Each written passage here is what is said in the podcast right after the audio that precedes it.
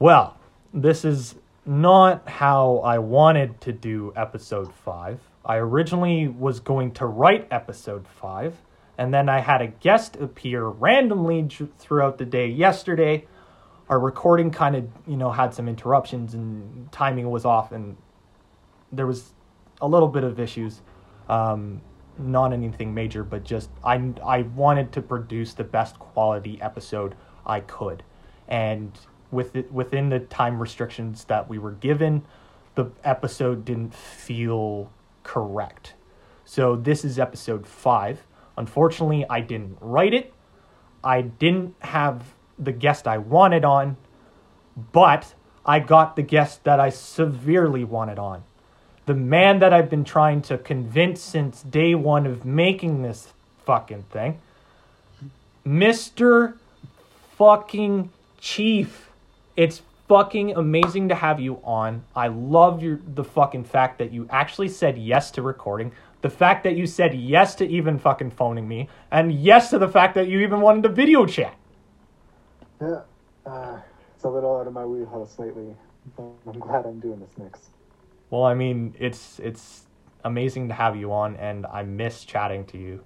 I missed having you around. You were a great source of energy. That you know, that genuine push, that great motivation.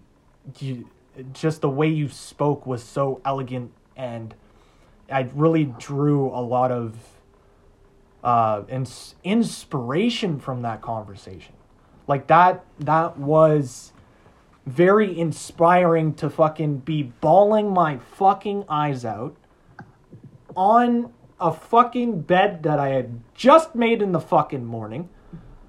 You know how pissed off I was to even be sitting on that fucking thing because we had officers judging our room that morning and I had just made it perfect and I didn't want to mess it up and I was upset about it and then I had a whole mental breakdown and it was just oh man, it was not a great time. But I mean, I had a source of light that was given to me that was absolutely needed, wanted, requested.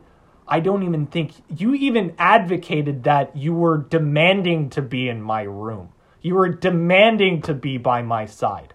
You didn't you didn't give up. You didn't say no. You didn't accept no as an answer. You were like, nah, man, I'm in here. Like, you can close the door. I'm going to sit on this bed and we're going to have a conversation. I was like, you know what? Click. And that was when everything went boom. Oh, I totally agree. Like, It's that's probably why I was always getting in trouble though. I never liked to listen, and I was too busy busy trying to get in other people's business. Well, I mean, and you knew me. You knew the person I wanted to be. You knew the person I was. You knew the person that was me. You knew before anybody else knew how I was, who I was, how I like how my brain worked. You just had this connection with me that nobody else had. And it was also shared with multiple people throughout the camp. But I mean, when I spoke with you on the bed and had that, you know, man to man conversation of what the hell are we doing? Like, we're mad for no apparent reason. And that's when we both decided to go our different ways. And, you know, you became a hell of a lot better you showed up on time, you made sure your uniform was perfect, and you really showed initiative in taking control and taking control of any situation. But that wasn't just, you know, that wasn't just me. That was you as well. You were a you were a high rank at home and you knew how to be. You knew how to be a proper cadet. And that's what I knew. It's like this guy knows how to be proper. That's what I saw in Kicks. That's what I saw in you, Chief. and you were my number one.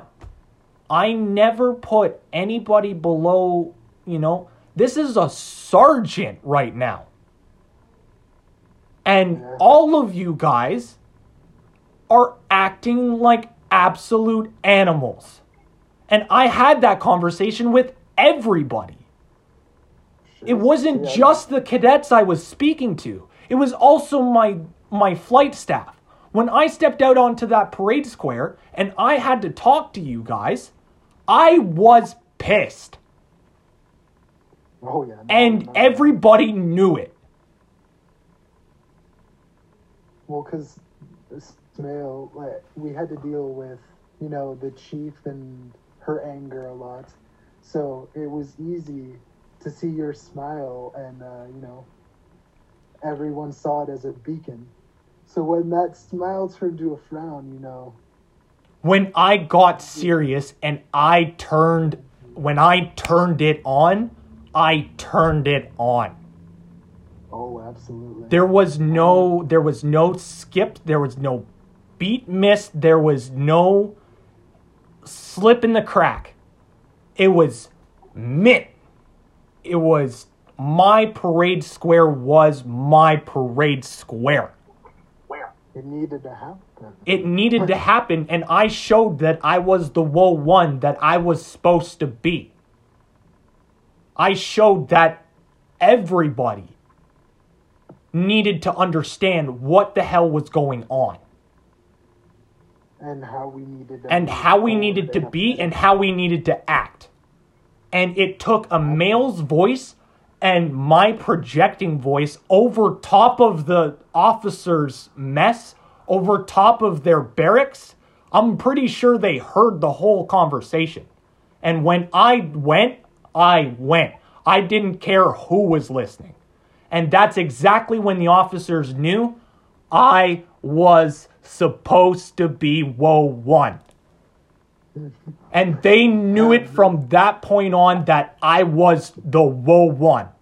And they couldn't switch the rank because it was too late in the camp. You can't. Yeah, you can't just do that. It's it's not as what like. Of course, it can't ever work like that, right? You can't just take the the head honcho and say somebody else is going to do a better job while they're.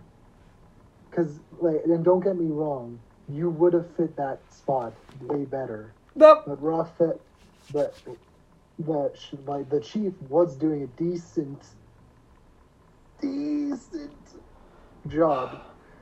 I didn't get to see all of the inner workings, But it was you rough. Got, you got to see how the chief interacted with people. yeah, but I mean, you're right. It was rough. it wasn't bad. It wasn't but it bad, wasn't- but it was rough.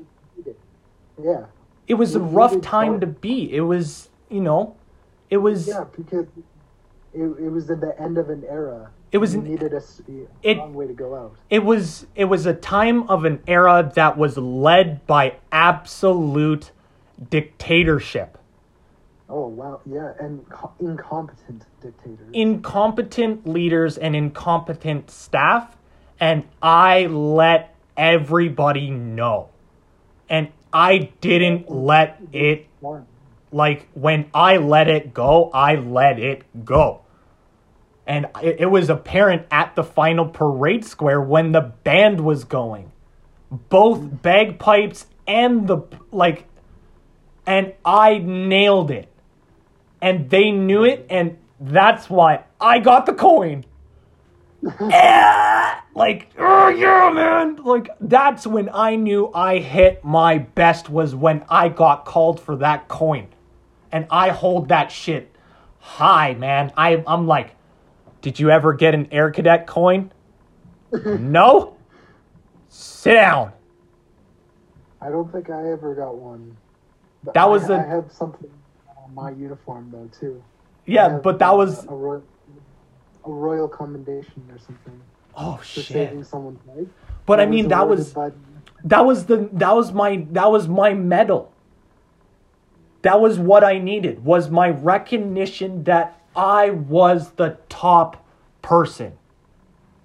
Like i needed that recognition that i knew what i was doing and i knew how to turn it on when i needed to turn it on That's why when I saw the opportunity to go full south, I went full south. I didn't need to go full south. That's when I knew crap was going to get bad and crap was going to, you know, be really dark. But I knew it was going to be okay. I knew that for a fact. It was just the fact of the camp was getting to me, the stress was getting to me, everybody's opinion was getting to me. Like I knew I was the I was the woe one. I was supposed to be the woe one.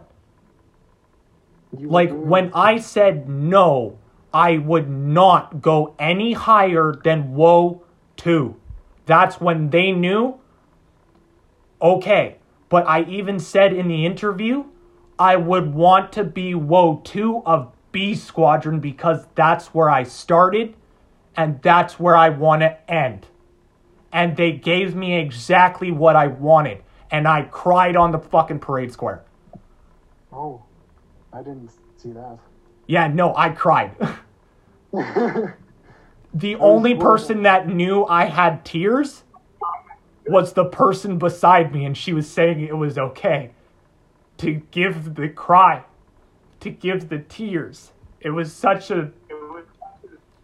She's like, it's okay. You can give the tears. Nobody's looking.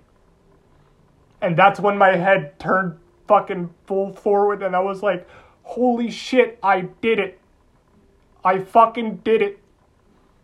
I got the position I wanted. I got it. Like that was my pinnacle. They knew I they knew I could be well one. They knew. But they were like, "Okay, we'll give him what he wants and we'll give somebody that is more professional and more you know, more suitable for the position."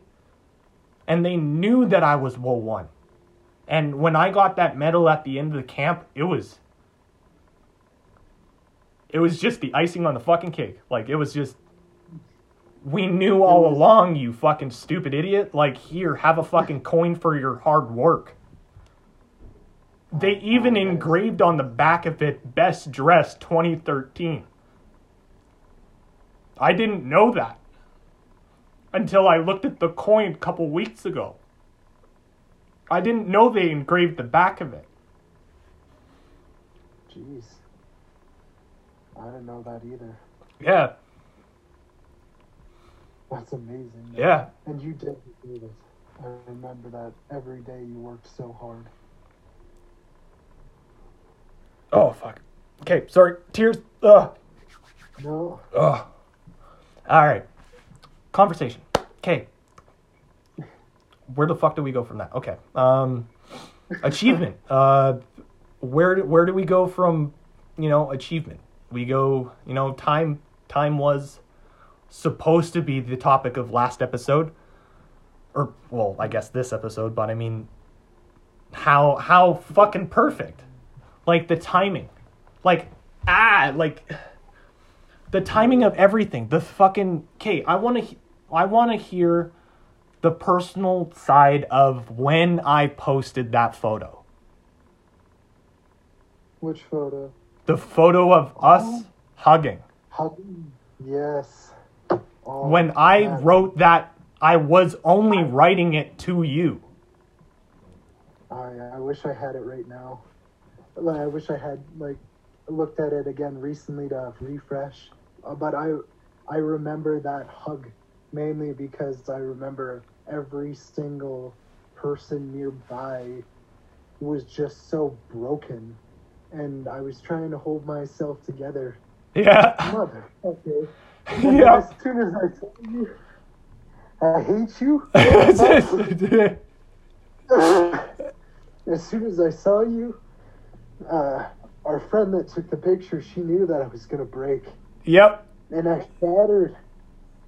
And that was that was the moment was when you fucking that was before you broke. She took the pe- the she took the picture just before you broke. And it was just so awful too, because I was pretty much fine for seven weeks. No, because just after that, you had taken my head off your shoulder, looked at me, and gone, we're gonna meet again. Ah man. And I knew it. Yeah. I knew it for a fucking fact that we were gonna meet again. And that I wasn't saying goodbye for, you know, Yeah. the last time. I knew I was gonna see you. I knew that you were gonna be that one person that if I reached out in a time of need, that you were gonna be there. And that's exactly what, you know, both of us need right now. Is just something other something other than, you know, our personal lives to be the you know, the the hashings of our mind. Yes, absolutely. like when we when we look at the world we don't see the world as the world we see the world as something different and oh, it's Yeah. just when when you honestly look at the world and you see the world through our eyes it's just Painful. painful that's exactly the word it's just because you see the the stupid things that are considerable, and then you see the world where you want it to be, and then you see the darkness for how it is. exactly That, that you see the people are getting hurt the worldwide, yep and people are too about the newest hair fashion. yeah and you know it's just and you gotta feel it all. like you gotta you gotta break it down to almost each individual person you see like when i walk outside i i can't walk outside because i look at somebody they won't even look me in, in the eye I almost would prefer that. I don't like like uh seeing people's pain on their face or yeah well i i've always i've always been an advocate. I've always been you know a person that you know sees good in people. I don't Oh, see the pain. I don't see the anger. I don't i see something that's good inside you that i want to bring out. Like i know there's a piece of every soul that needs to be repaired and whether I do it through counseling, whether I do it through teaching, whether I do it through other means, I want to help as many people as I can. And honestly, sitting down with somebody and having an honest conversation is something oh, that, you know, I miss. And it's something that I need. And I knew that if I reached out to you, you weren't to fucking say no you weren't gonna say like, "Oh, I'll I'll I'll I'll catch you after the game," or I'll you know, I'll I'll you know I'll I'll be home at this time. I'll phone you then, and then you know that time comes around, and then no message, no call, no notification of, hey, something came up. Like accountability is something that I fucking miss being accountable is absolutely an essential thing to life. Being accountable for your actions, being accountable for your words. Being accountable is the is the base of honesty. If you're honest with yourself, you can be honest with other people if you look in the mirror and you hate the reflection, change the reflection. Get a new haircut. Get a new get a new, you know, grow out your hair, like grow facial hair or, you know, ladies try makeup or if you are into makeup, stop going makeup. Yeah. Or ladies grow a beard. I mean, if you can grow a beard, like try and grow a beard. Like, who the hell cares? Be honest. Be honest with yourself, be honest with the people around you, and it's going to be 10 times better. What the shit? Absolutely. Well, and that's one thing that I've uh, like I've taken a absurd out of the playbook kind of thing, and what what I'm trying to say is for like a long period of time, like it's so easy to lie, even if it's a white lie, like you look pretty today when you don't. And, but who's wh- what's the point in lying at all when there's truths that you can say that are beautiful in their own way? Yeah. and I, and that's kind of how I've been living uh, my life since. And so, as long as you speak the truth, then it'll you'll have a positive outcome of some sort. Yeah. You just have the right truth. You don't have to be an asshole. People don't get that. Honesty doesn't mean being a brutal like brutal honesty isn't what you're supposed to go for. Like honesty is supposed to be a virtue because you're supposed to make people happy by telling the truth. We're supposed to be there for each other and not bringing each other down. And it's but it was has always been so easy to act like that. Yeah. Like when I when I interact with you, it's just you bring out another side of me. I see it. Like it's just when I when I speak to certain people, I light up. I'm emotional, I'm fully open, I'm you know, I'm fully intent like when I open up to people, I actually open up to people. And it's it's it's like it's like you're in the middle of a swamp absolutely. and your only friend is an ass. I wish. I I don't know if that fits. I don't tell anybody what goes on in my mind. Mine is more like a void. Yeah. And I see that. And it's you need a drive. You need a passion. Yeah. You see, you seem you seemed distant and I didn't like it. That's why I wanted to have you on. You seemed distant and you didn't seem like yourself. I knew something was amiss and I know there's there's probably something amiss in your background that you're not telling me.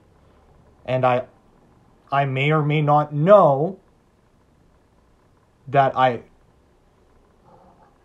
you know, Yeah. it's just we have a unique way of looking at life and And sometimes it can be dangerous. and sometimes it can be very dangerous um, and i hope i hope that you know we can you know still be friends we can still Always. Hmm. I'm a simple man. well yeah obviously but i mean Once I've seen someone's heart, I love them forever. well yeah that's that's the same with me i you've been my brother since the day you sat on my bed like I remember. Like, I know you would remember. I know you remember shit like that. You're very punctual. No, it's the the moment I remember most clearly isn't isn't the words that were said. It was just it was after when it was quiet. You, you just needed to lay down. You held my hand. First time I uh, felt good. I don't know it was nice being there for someone like that. It was different. seeing seeing someone in pain for something for things that pain me. That ah fucking know what I'm saying? This is exactly the conversation I needed. I uh, yeah, it's brutal. And I hope to God it's the it's it feels the same way to you. It is. I literally don't cry for anyone. Well, I mean, I don't cry for many people. The people I cry for are the people I cry for. if if I cry for you, then you know that, you know, you mean something to me. Oh. If I shed a tear, then, you know, I, you mean something to me. If I don't shed a tear, then, you know, Yeah. I have some doubts. There's plenty of doubts, though. but I mean, when our intuition collided, it was it was like you were reading me like a book. It, it was a con. It was a battlefield at first. I remember sitting in the uh, staff only area out back of the uh, where we could buy things or whatever, right? You Yep. the picture. and uh, the full explanation. We're we're sitting out there just talking shit, and then all of a sudden we just keep giving each other like little shit over the things we're saying, trying to uh, see what's going on. And I know, I knew that was what was going on. It was so, and it was so funny because all all it took is one look at the girls uh, uh, that were there with us to know that we were being so dumb. but it was awesome. I don't. I honestly don't know why they put up with us, but it was a lot of fun. Oh my god, when we when we were sitting at the circle, we just were bouncing shit off each other. We were like like look at these dicks. Like they're just sitting Yeah. here on their phones. Like what dicks? Like Right. What kind of opinions do you guys have? What's on your phone? Like like c- can you think for yourself? Can you get off your phone? Like can, and then once we turned it on we were like Yeah. hello? This is true facts. True facts. And then everybody got annoyed and then that's when i went nope and i went bye-bye Yeah. and then you were like mix mix where are you going mix i was like Nope. I'm gone. Nope. That no. like some some of those days like uh oh the blankets that probably the weirdest and most brutal thing is just like all people wanted to do was relax in our lounge but some one person had to take it too far yeah, one person had to take it too far. yeah I wonder who. I wonder who gave them the idea. you're not looking at me are you Mm, I mean, like I mean, I've. we might have actually been the first ones with blankets weren't we Yep. Yep, we were. because me and her kept trading them. She kept. Uh, I remember in our off time, uh, we would we when we were wearing like cologne and shit, you know, trying to smell good, kid things. You know what's really weird? You know what's really weird? Here, let me take you to my room. Oh. Oh god, I gotta get I gotta get off the fucking floor. Oh. But, um, the train of thought, the whole- like the clone, like wearing the clone and everything. Well, the whole point was uh, we would swap our blanket. And they they were the same color. So mine smelling like my cologne, I'd give to her. Yep. She'd give me her that smelled like her perfume. And we kept trading. and that's probably why things got out of hand in the staff room. Though somebody tried to friggin' borrow my blanket once. I think that was uh the um the one. Yep. And uh, you know where she was going? To the other guy. Yup. And guess who knew about it?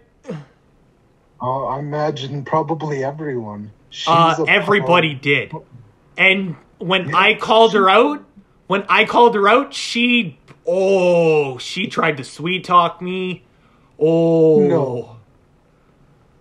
I was ha- No I was way. not having it. I was nope. Uh-uh. That's too funny. And that was the day I snapped. Hmm. I Remember the day that I was just d- totally distant? Oh, oh yeah, yeah. The the one where you'd be like, "Hey, next, what's going on?" and you'd be, and it would be a sharp side glance. I Yup. remember that day fondly. Yup. oh, I think that's the day I snapped. I think that was when. I stepped on to, to the parade square. oh, yeah. About four weeks in, Uh, somewhere around there.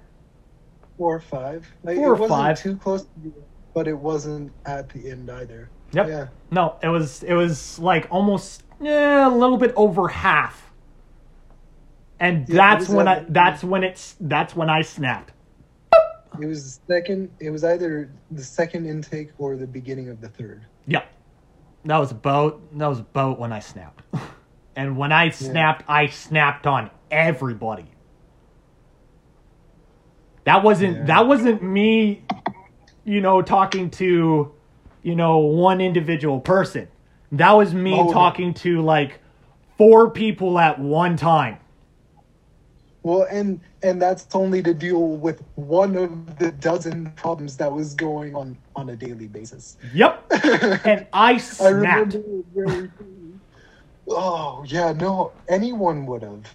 Like that, it was insane. Like, and the the part of it is is the people that should have been dealing with some of the problems were the problems. Exactly. And that's exactly what I said on the parade square.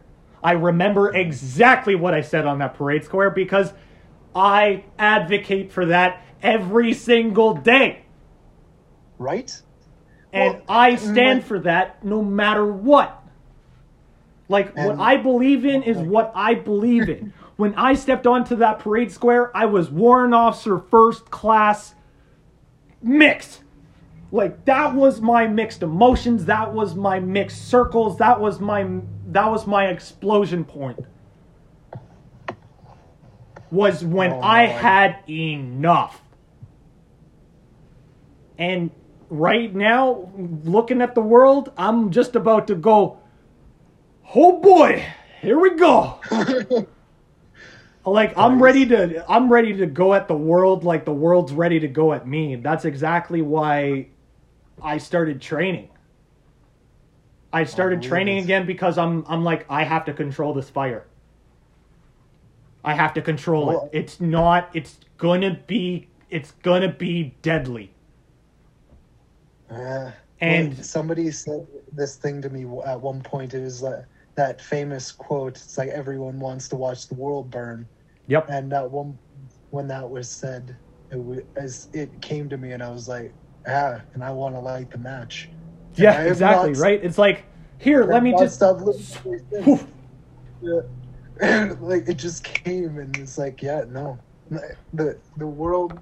And not like I'm not I'm not gonna say it actually ne- needs like to be reborn in fire because that would be literally Well, yeah, that's that would be literal death of everybody. But I mean, if Yeah, we're looking at the world currently, let's let's let's actually let let me cut you off. Let me let me full on cut you off. Let me let me dive into this world issues stuff. Right? Let's not just w- look at our country, Canada. Oh. Like we are in Canada.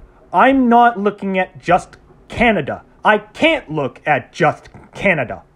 Because of my certain situation, I cannot look at just Canada. So I have to look at our neighbors to the south. And oh my god. Oh, that's confusing. I don't want to even get into it. No, it's it. Well, talking about it is just almost as crazy as creating a new conspiracy theory Yep. because everything you could talk about is is both bullshit and isn't simultaneous. Exactly. It's like it's like uh we're we're we're stand-up comedians stepping into a whole cesspool of jokes that you know can be retold and not retold. well, and that's how it is. Because like, that's literally how the uh, news organizations are. And uh, like, I mean, I might be getting a little political on that. Well, side, I don't but care if you get political. Let's get political. Fair enough.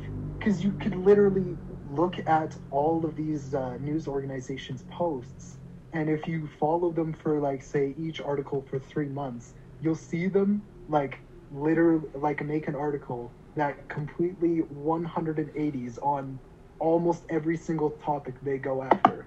Yep. Like, one moment will be like, and literally one moment, they will be saying that, uh, say, something is the reason that this is happening and then the exact next moment they'll be they'll say the opposite to like uh, drag in both sides Exactly. So Like it's it's it's like it's It like cre- it's like a major organization is running in the background that we are unaware of yeah and like it's been happening for a while. Like oh hundreds of years probably probably like and it only gets easier because uh, people stop conforming. Well, that yes, it there. It was a TV show that said it perfectly. No, it was the movie Assassins. They said we don't need the apple anymore because people will willingly give up their freedoms for an easier life, or like for comforts. So like you'll give up your right to free speech as long as you got a nice house. Yeah, Like, that's all it takes now. And because the people that put uh, these people in power are the ones with the mo- like the people with the money are the ones that put their puppets into power, right? Exactly. It's when it's when these need. big chains actually get puppets. It's like they need Yes. puppets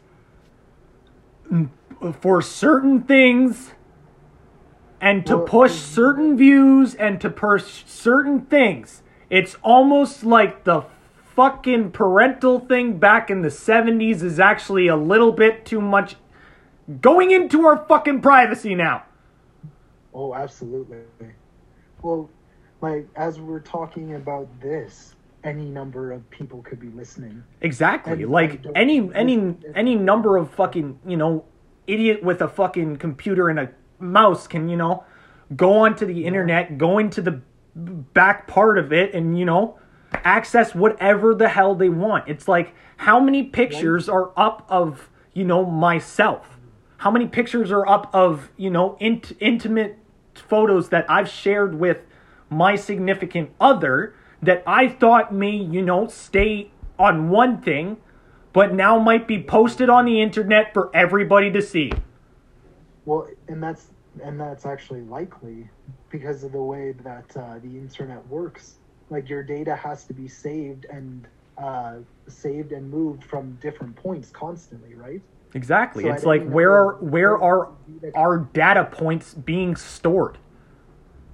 Well, and that's the thing is, a- like, any number of companies control uh, like that, and that what is it? The internet is actually based in England, isn't it? Um Like the actual central hub for the World Wide Web, I believe. maybe? I'm not. I, like I uh, yeah, like I I'm not sure of that fact either. That may be true, that may not be true. We don't know. We're just uh we're speculating. We're speculating Yeah. on a on a thread that we're like detectives on and we're just tugging it. We're just tugging the little And- thread. We're seeing if it unravels the whole mess that is the flag. Right? Well, the terrifying reality is is that anyone that has uh, enough processing power can have their message uh, essentially in the air, Exactly. because that's what the internet is, right? All you need is something powerful enough to pour in or create your own. Yep. And- Or and- or it's almost like the the guidelines in which you can make stuff now is too strict and you can't make anything because you have to jump through A, B, C, D, Z, F, Q, R, like every hoop to get to where you want to be. Well, absolutely. Well, and, and when they're trying to silence your questions into some of those things as well, like, um, like speaking about the internet, but like a lot of the social media nowadays has been um, blocking what you say about certain things, right? Yeah, exactly. Like I I So- go I go through a specific website that I pay for to upload my podcast. Now, I do it a specific way that you know, I just hit record, I upload it and it's there. I don't care. Like I upload things basically from the moment after I finish recording with that person. I usually do like a little exit outro thing. Usually a little bit longer than what people like because sometimes I'm trying to collect my thoughts and sometimes my thoughts don't like to go into lines like they're supposed to. But I mean, All train of thought. yeah, well, I mean, it's like it's it's hard to control thought when the thoughts are like a little monkey in your head trying to sort it shit out. Like this shit goes here, this shit goes like it's it's like a monkey that has Tourette's in your head. It's like oh fuck. Yeah, for me, for me, sometimes it feels like a dozen different people fighting to have the same thought in my head. So You know, yeah, sometimes sometimes I feel that way too. Sometimes I feel that way too, but I mean, I try and I try and silence the other other, you know, crowd members. What? just, just kidding, Christ. No. Well, I mean, sometimes No. you have to. Sometimes you have to have a voice. Sometimes you just got to be confident enough to just say what you want to say. Like, isn't it? Uh, who is it? Um, fuck, the song at the end of Bucket List. oh man, Fuck, it was also in fucking Yes Man. I actually watched Yes Man recently. I have no idea though. You know what I just watched recently? Uh, Just to switch off the topic. I mean, I I watched Goodwill Hunting the other day for like the first time ever in my life. What a fantastic movie. Oh my god.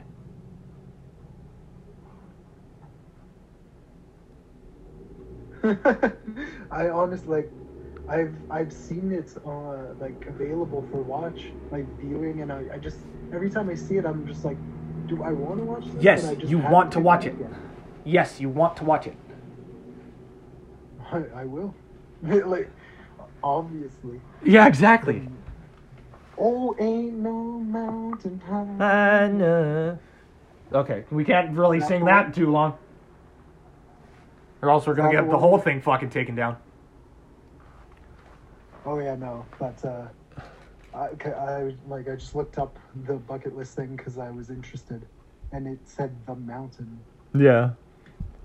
So, so How many people? How many people do you think are still listening? Do you think we lost them?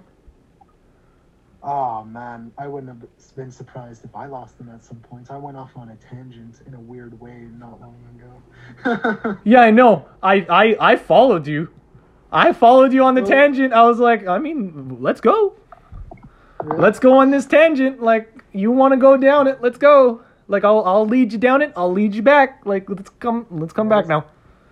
It's that's Uh, yeah, I mean, I think that's we were our camp experience. Yeah. How how they made us yeah exactly like when the world. and then the really world. is- But I mean, like, fuck the world now. We're not talking about the world. Um, back into our personal lives, uh, because sometimes you just gotta say fuck it. Fish. Um.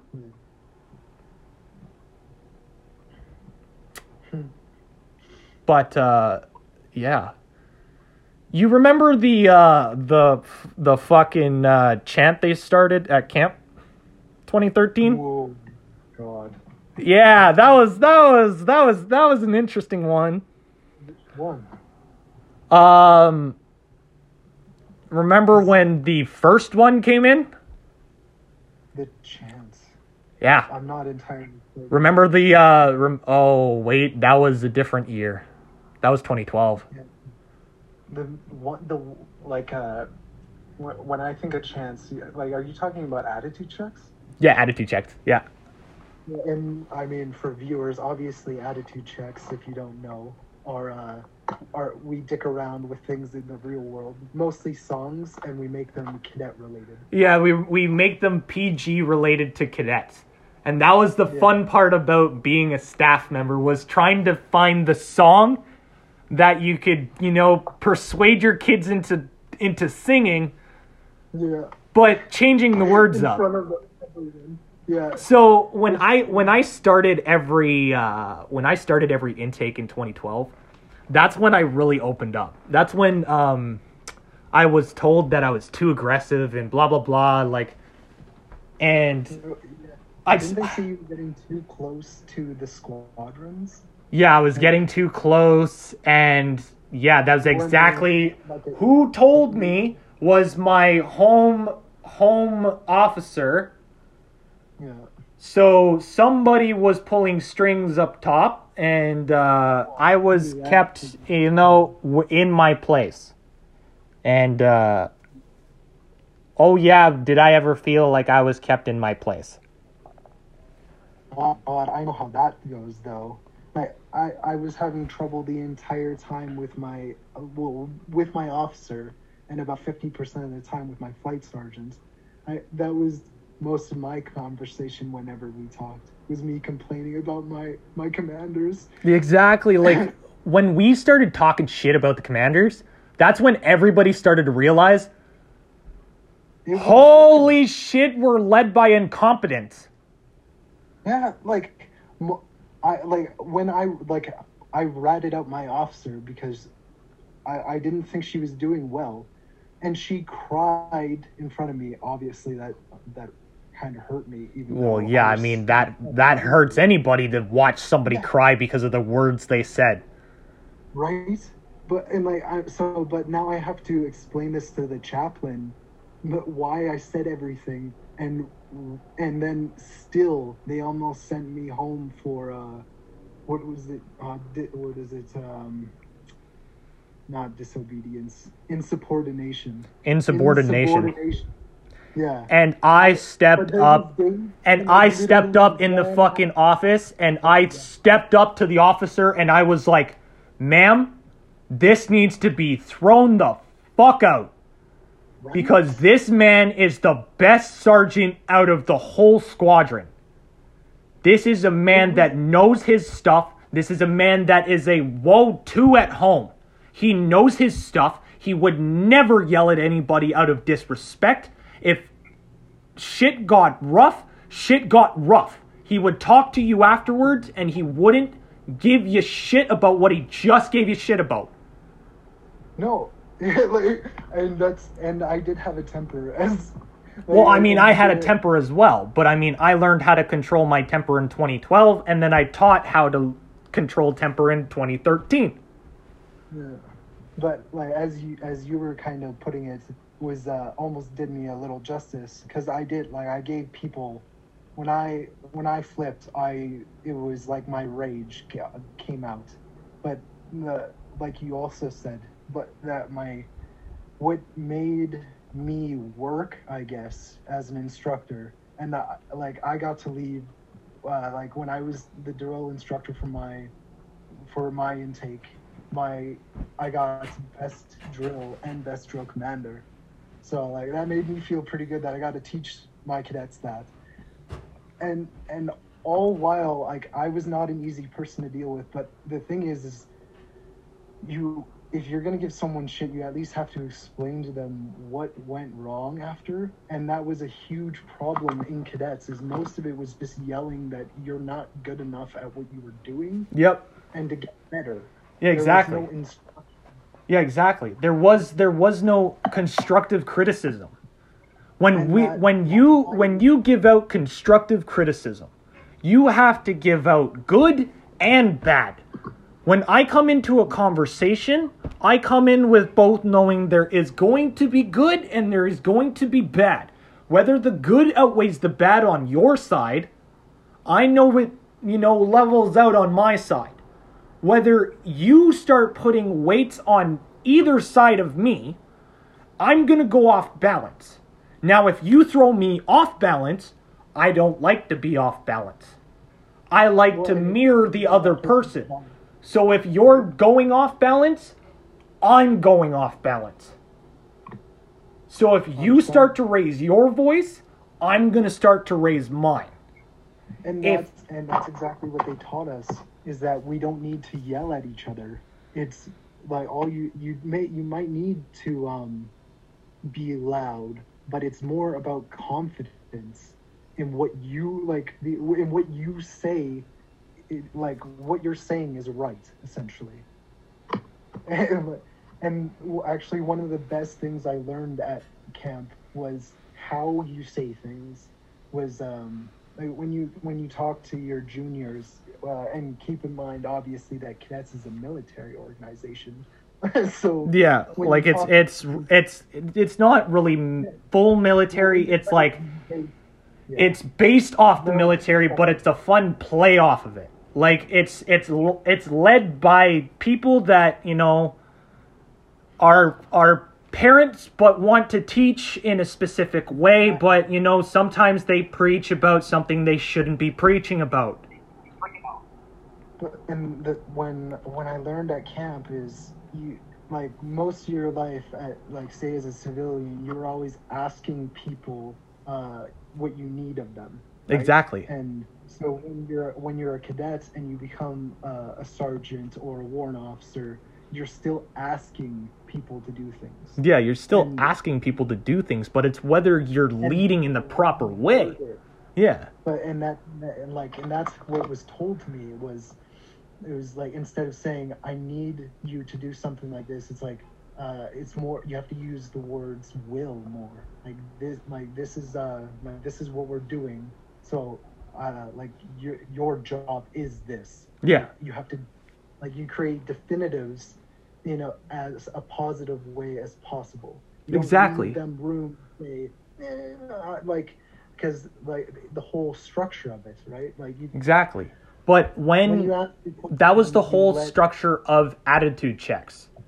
When Yeah. I brought attitude checks in and I said attitude checks need to be a thing, I got shit for it. no way I got shit for it. And they can't use them. they they warm up kids actually i remember that like the one that i remember the most clearly was based off that song radioactive by imagine dragons Yup. the one light did it so well. Like it Yeah, like- my- And to see that, to see a whole team produce something that, you know, they worked hard on, they worked their whole intake on. And they get to show it off at final parade, and the officers said no. oh yeah, the freaking attitude check wars. The attitude check wars at the final parade were the best thing out of the whole fucking camp. Oh my God. When, when I did them in basic, I think uh, like ours was like uh, thunderstruck or something, and that's what made us like got us the win. Like I think we won our our attitude check war in in my basic course. Yeah, but uh, when when uh, the parents started taking notice of how their kids were acting on the parade square, they started yanking them. What? Yep. The attitude check never that bad. Uh, were you at AI 2010? No, obviously not. well, and and when we're talking about uh, the year that like when we were there together, I was teaching children. So Yeah, that was the that when 2010 hit. Ooh, 2010 hit. Ooh, oops. 2010 really hit. but imagine now, like the attitude checks with twerking and shit. Yeah, I know, right? The whole like the whole squad would be just be like, Oh, let's hold the bouncer ass. Yes, bounce. Like, what kind of creative shit would fucking kids come up with now? That is exactly why I want to make my own squadron. That is exactly why I want to make my own corps. That is exactly why I want to be a CEO of a cadet squadron or a CEO of a corps. Give me army cadets. Give me army cadets that know that maybe I do want to go into the army. And this is how it's going to be in the army. And this is the way of life. When you signed your life away at the beginning of cadets, there was, I don't know how much paperwork to go through it. You had to go through piles and piles and piles of paperwork just to apply to be a fucking cadet. And how many times they still got your address wrong? How many times they still got your fucking phone number wrong? How many times they, you know, messed up on this application, that application, this application, that application? There was just messes and mistakes throughout the whole thing. And you know who suffered for it? The person that was supposed to get a medal three times over and didn't get it. I tested physically for it three different times and I didn't get it. That's still, like, it still drives me crazy. Mainly because I was so young when I got mine. Yeah. I didn't realize that it was, like, when I met you, I already had my strap. Yeah. Like, and, like, it wasn't long after that that I had my, my cadet and my excellence. Uh, like, my years of service and my excellence. Yeah, you your uniform looked top fucking notch. I hated it. to see it when I got my, uh, I hated it because you had your plates in. You had your plates in for your medals, for your ribbons. It was your plates did- Well, well, because no, you came out with two of them. It was for the mess dinner. When you came when you came out for the mess dinner, we I I plate for my medals. hey, you weren't allowed to wear your full medals. Oh, Only- Oh yeah, I know. I had a plate for my ribbons. Yeah. Okay. Yeah, no. We they they only wanted WO2s to have their medals on. And I Oh, advocated for everybody to wear for their ribbons. I advocated for that because they deserve it. They at least deserve recognition of the medal they're supposed to be wearing. No, I totally agree. And it's Like, it's my and the fact that I was missing medals was just absolutely pissing me off because all I had was WO2 on my wrist and nothing on my chest. I was like, I'm almost a finished cadet, and my uniform looks emptier than a AC's. Yeah, but it wasn't a, rec- a, re- uh, a reflection on how you operated. It was a reflection on them. You obviously earned those medals. They were just never given to you. Yeah, and I want them. Like I want them. exactly why exactly why I'm doing what I'm doing now. I want them oh, back. like they weren't given to me, I want them now. No, the thing that always got me about getting those medals was I never felt like I deserved them. yeah, Right exactly. until- right? Which feels so, uh, which makes me feel kind of arrogant. But there was, uh, there was a, a point. I went on a trip um, that I didn't need to go on. I was a sergeant at the time, and I offered to staff for a um, a music course, and I, I still don't play an instrument. Yeah. So I was only I was only going there as a like um, a uh, an escort from my my squadron. Yeah. I was the only staff member, and because of that, she promoted me on the bus right then, right there, just because I offered. Yeah, I offered my services. Like, like I, I took time that I like. They no staff from our squadron was gonna go, they like, and I was like, no, they need me. Yeah, Like, I will take care of my babies. Like when when I took care of my squadron, I took care of my squadron. right? When but, it, but it, when when I what I mean, sorry, you know how long I held on. Okay, I gotta fucking speak about this because this has been fucking bothering me since the fucking day she fucking didn't give it to me. Oh, Now, you know the issue with the short one at camp. The Yes. other short one. okay, maybe The one with like the the one with the same as you. no. She was on the other side. Yeah, no, I mean she was an alpha, but she was um, a WO, right? Higher. Oh, okay, yep. She came up to me 2012. She said, "I'm too aggressive. I need to tone it down." What? Yep. And she told me that on the parade square away from everybody else and completely went personal and completely broke the professional relationship that is a cadet and an officer. She told me I was too aggressive and that I shouldn't be yelling at cadets. And I'm being too authoritative and I need to tone it down. Wow. She didn't know. She doesn't know what a fucking good leader looks like if it hit her in the face. Exactly. Which pisses me off because she's. Oh. Exactly. You know what?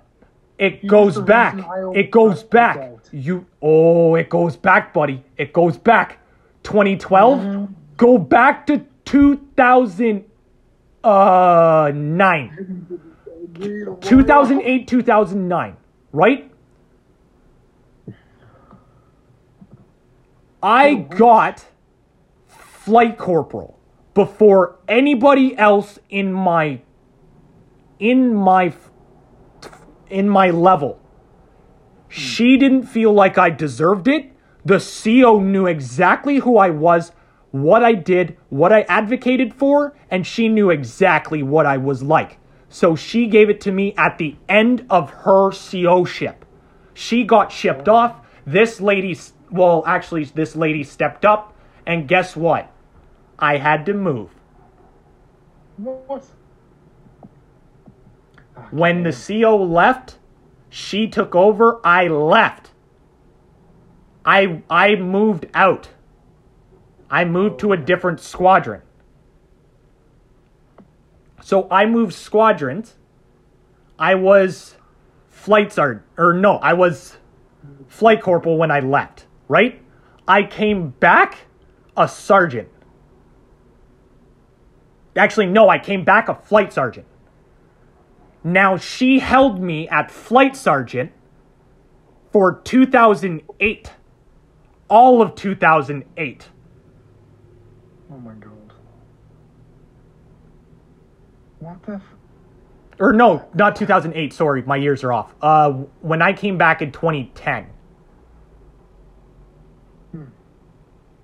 No, 2011. 2010, 2011. Nope.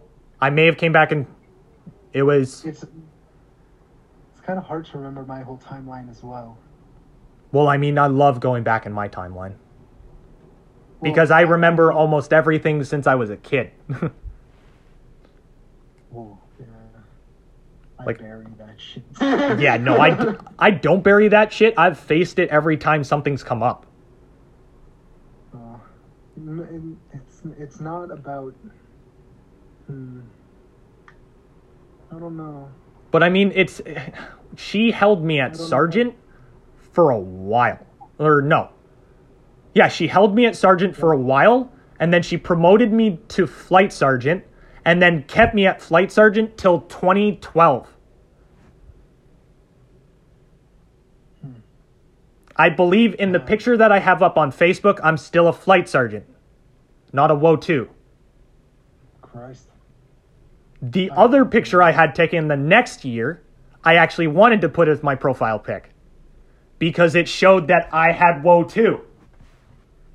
and I was a WO2 at camp. So it was a perfect mix. And then I came home, and then just before I got, um, just before I aged out in 2013, just before my 19th, uh, yeah, 19th birthday, that's when you age out of cadets. The week before our final parade, Aging out. they Yeah, that they no no no no no. let me let me let me tell the story. They all came up from the basement.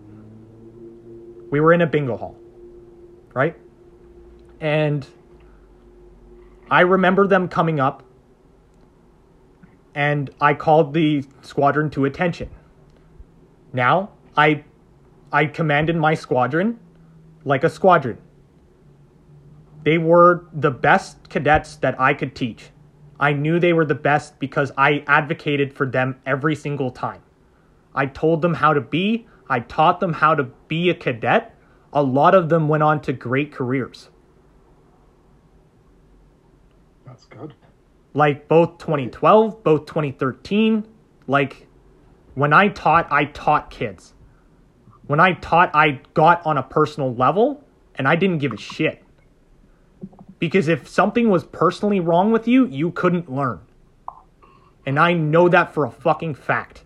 Is if there is something mentally wrong, or if there's something that's bothering you, or if there's something that, you know, you you don't want to say but you want to say but you can't say it because cer- certain situations require silence.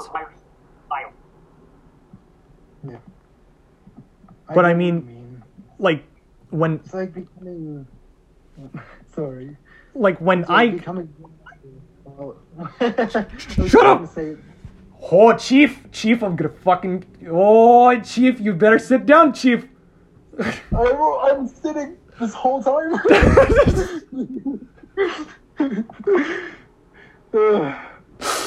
Oh, fuck. All right, Chief. I uh, when I was standing on the parade square and I called my cadets to attention, and I stepped back and I turned around. They were holding something. I couldn't see it, but I almost knew what it was. Now, when I'll call him Lax, when he stepped up to the plate, he gave one of the best speeches I've heard in a while. He said, Tonight, there's a special cadet that, res- that did not receive recognition for his career. I'm obviously generalizing, but and I want to recognize the man that is an amazing man.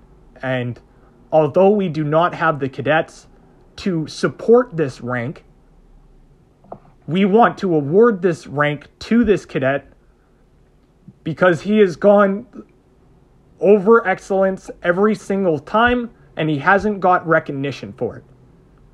So we want to award him this rank of Warrant Officer First Class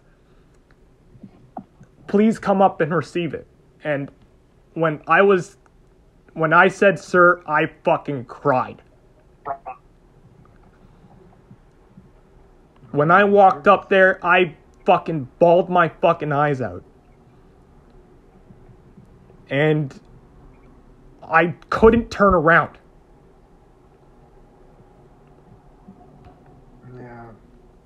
Like, they told me to they told me to collect myself, step back, salute, and turn and go.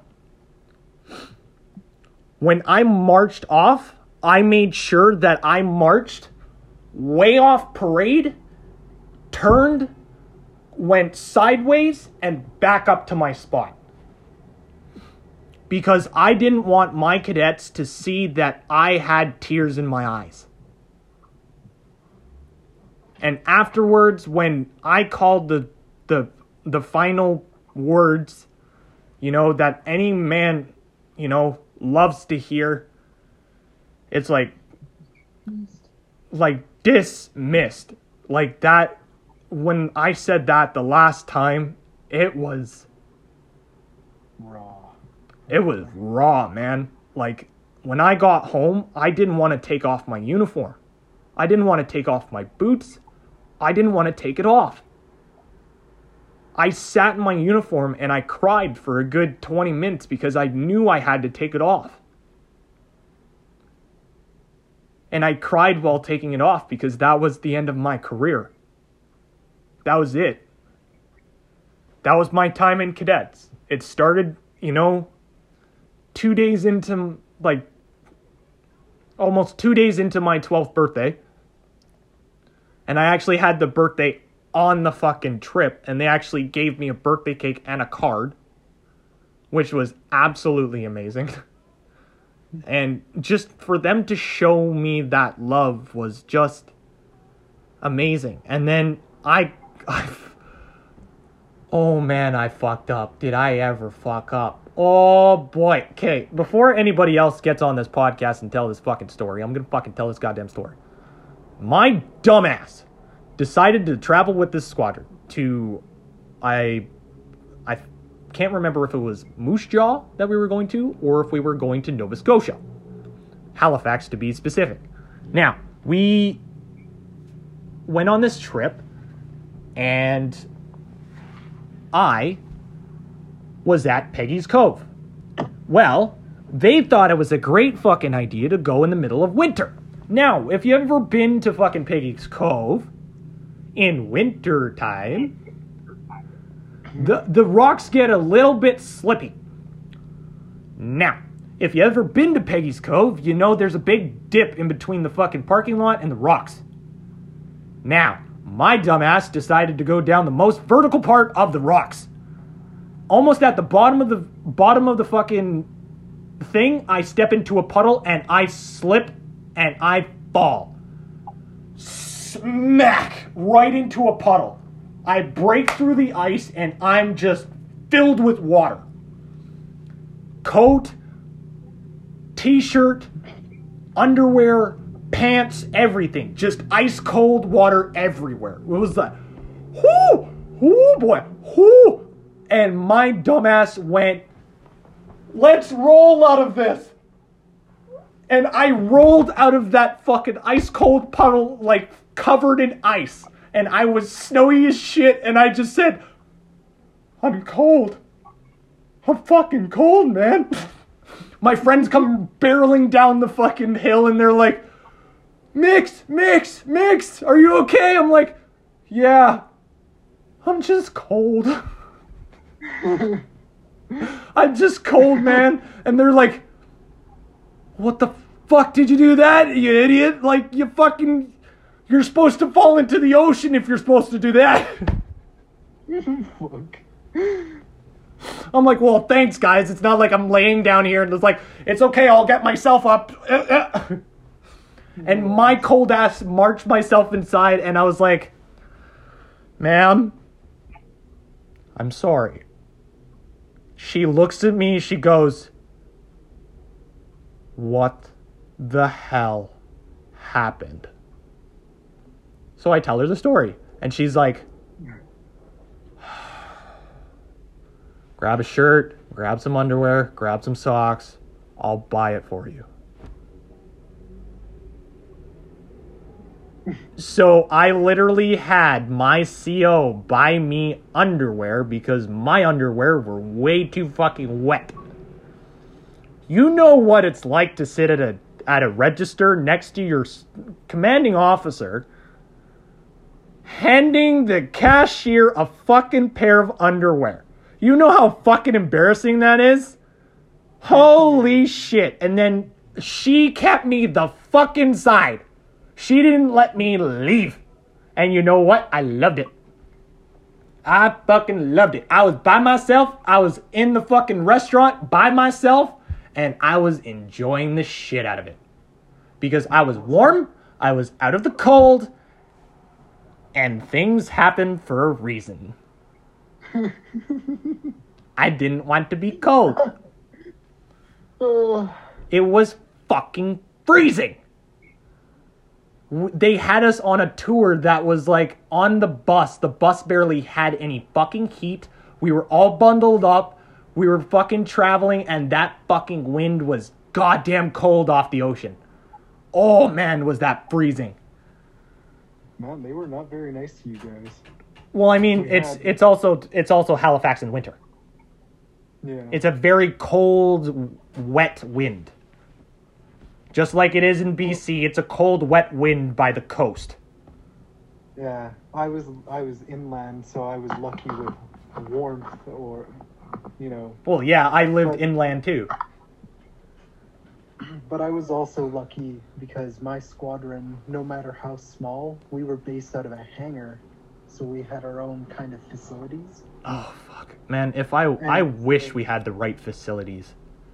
Right? Fuck. Well, and then we were so close with uh, some of the other nearby squadrons, and even one of the Army Cadet Corps.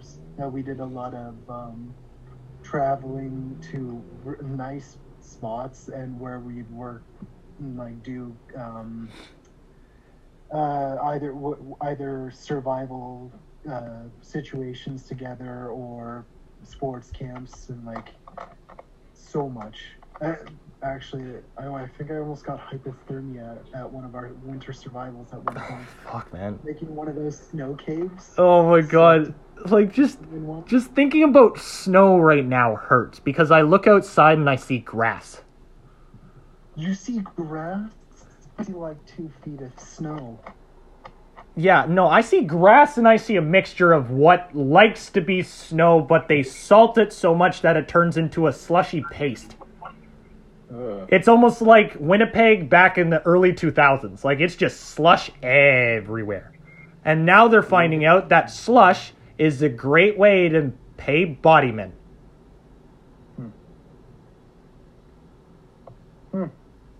Because accidents happen when you're not paying attention, and oops, foot slipped. Oops. In a wall? Is that what you were gonna say? Well, I mean, I wasn't gonna say in a wall, but yeah, like oops in a wall. Like, fuck.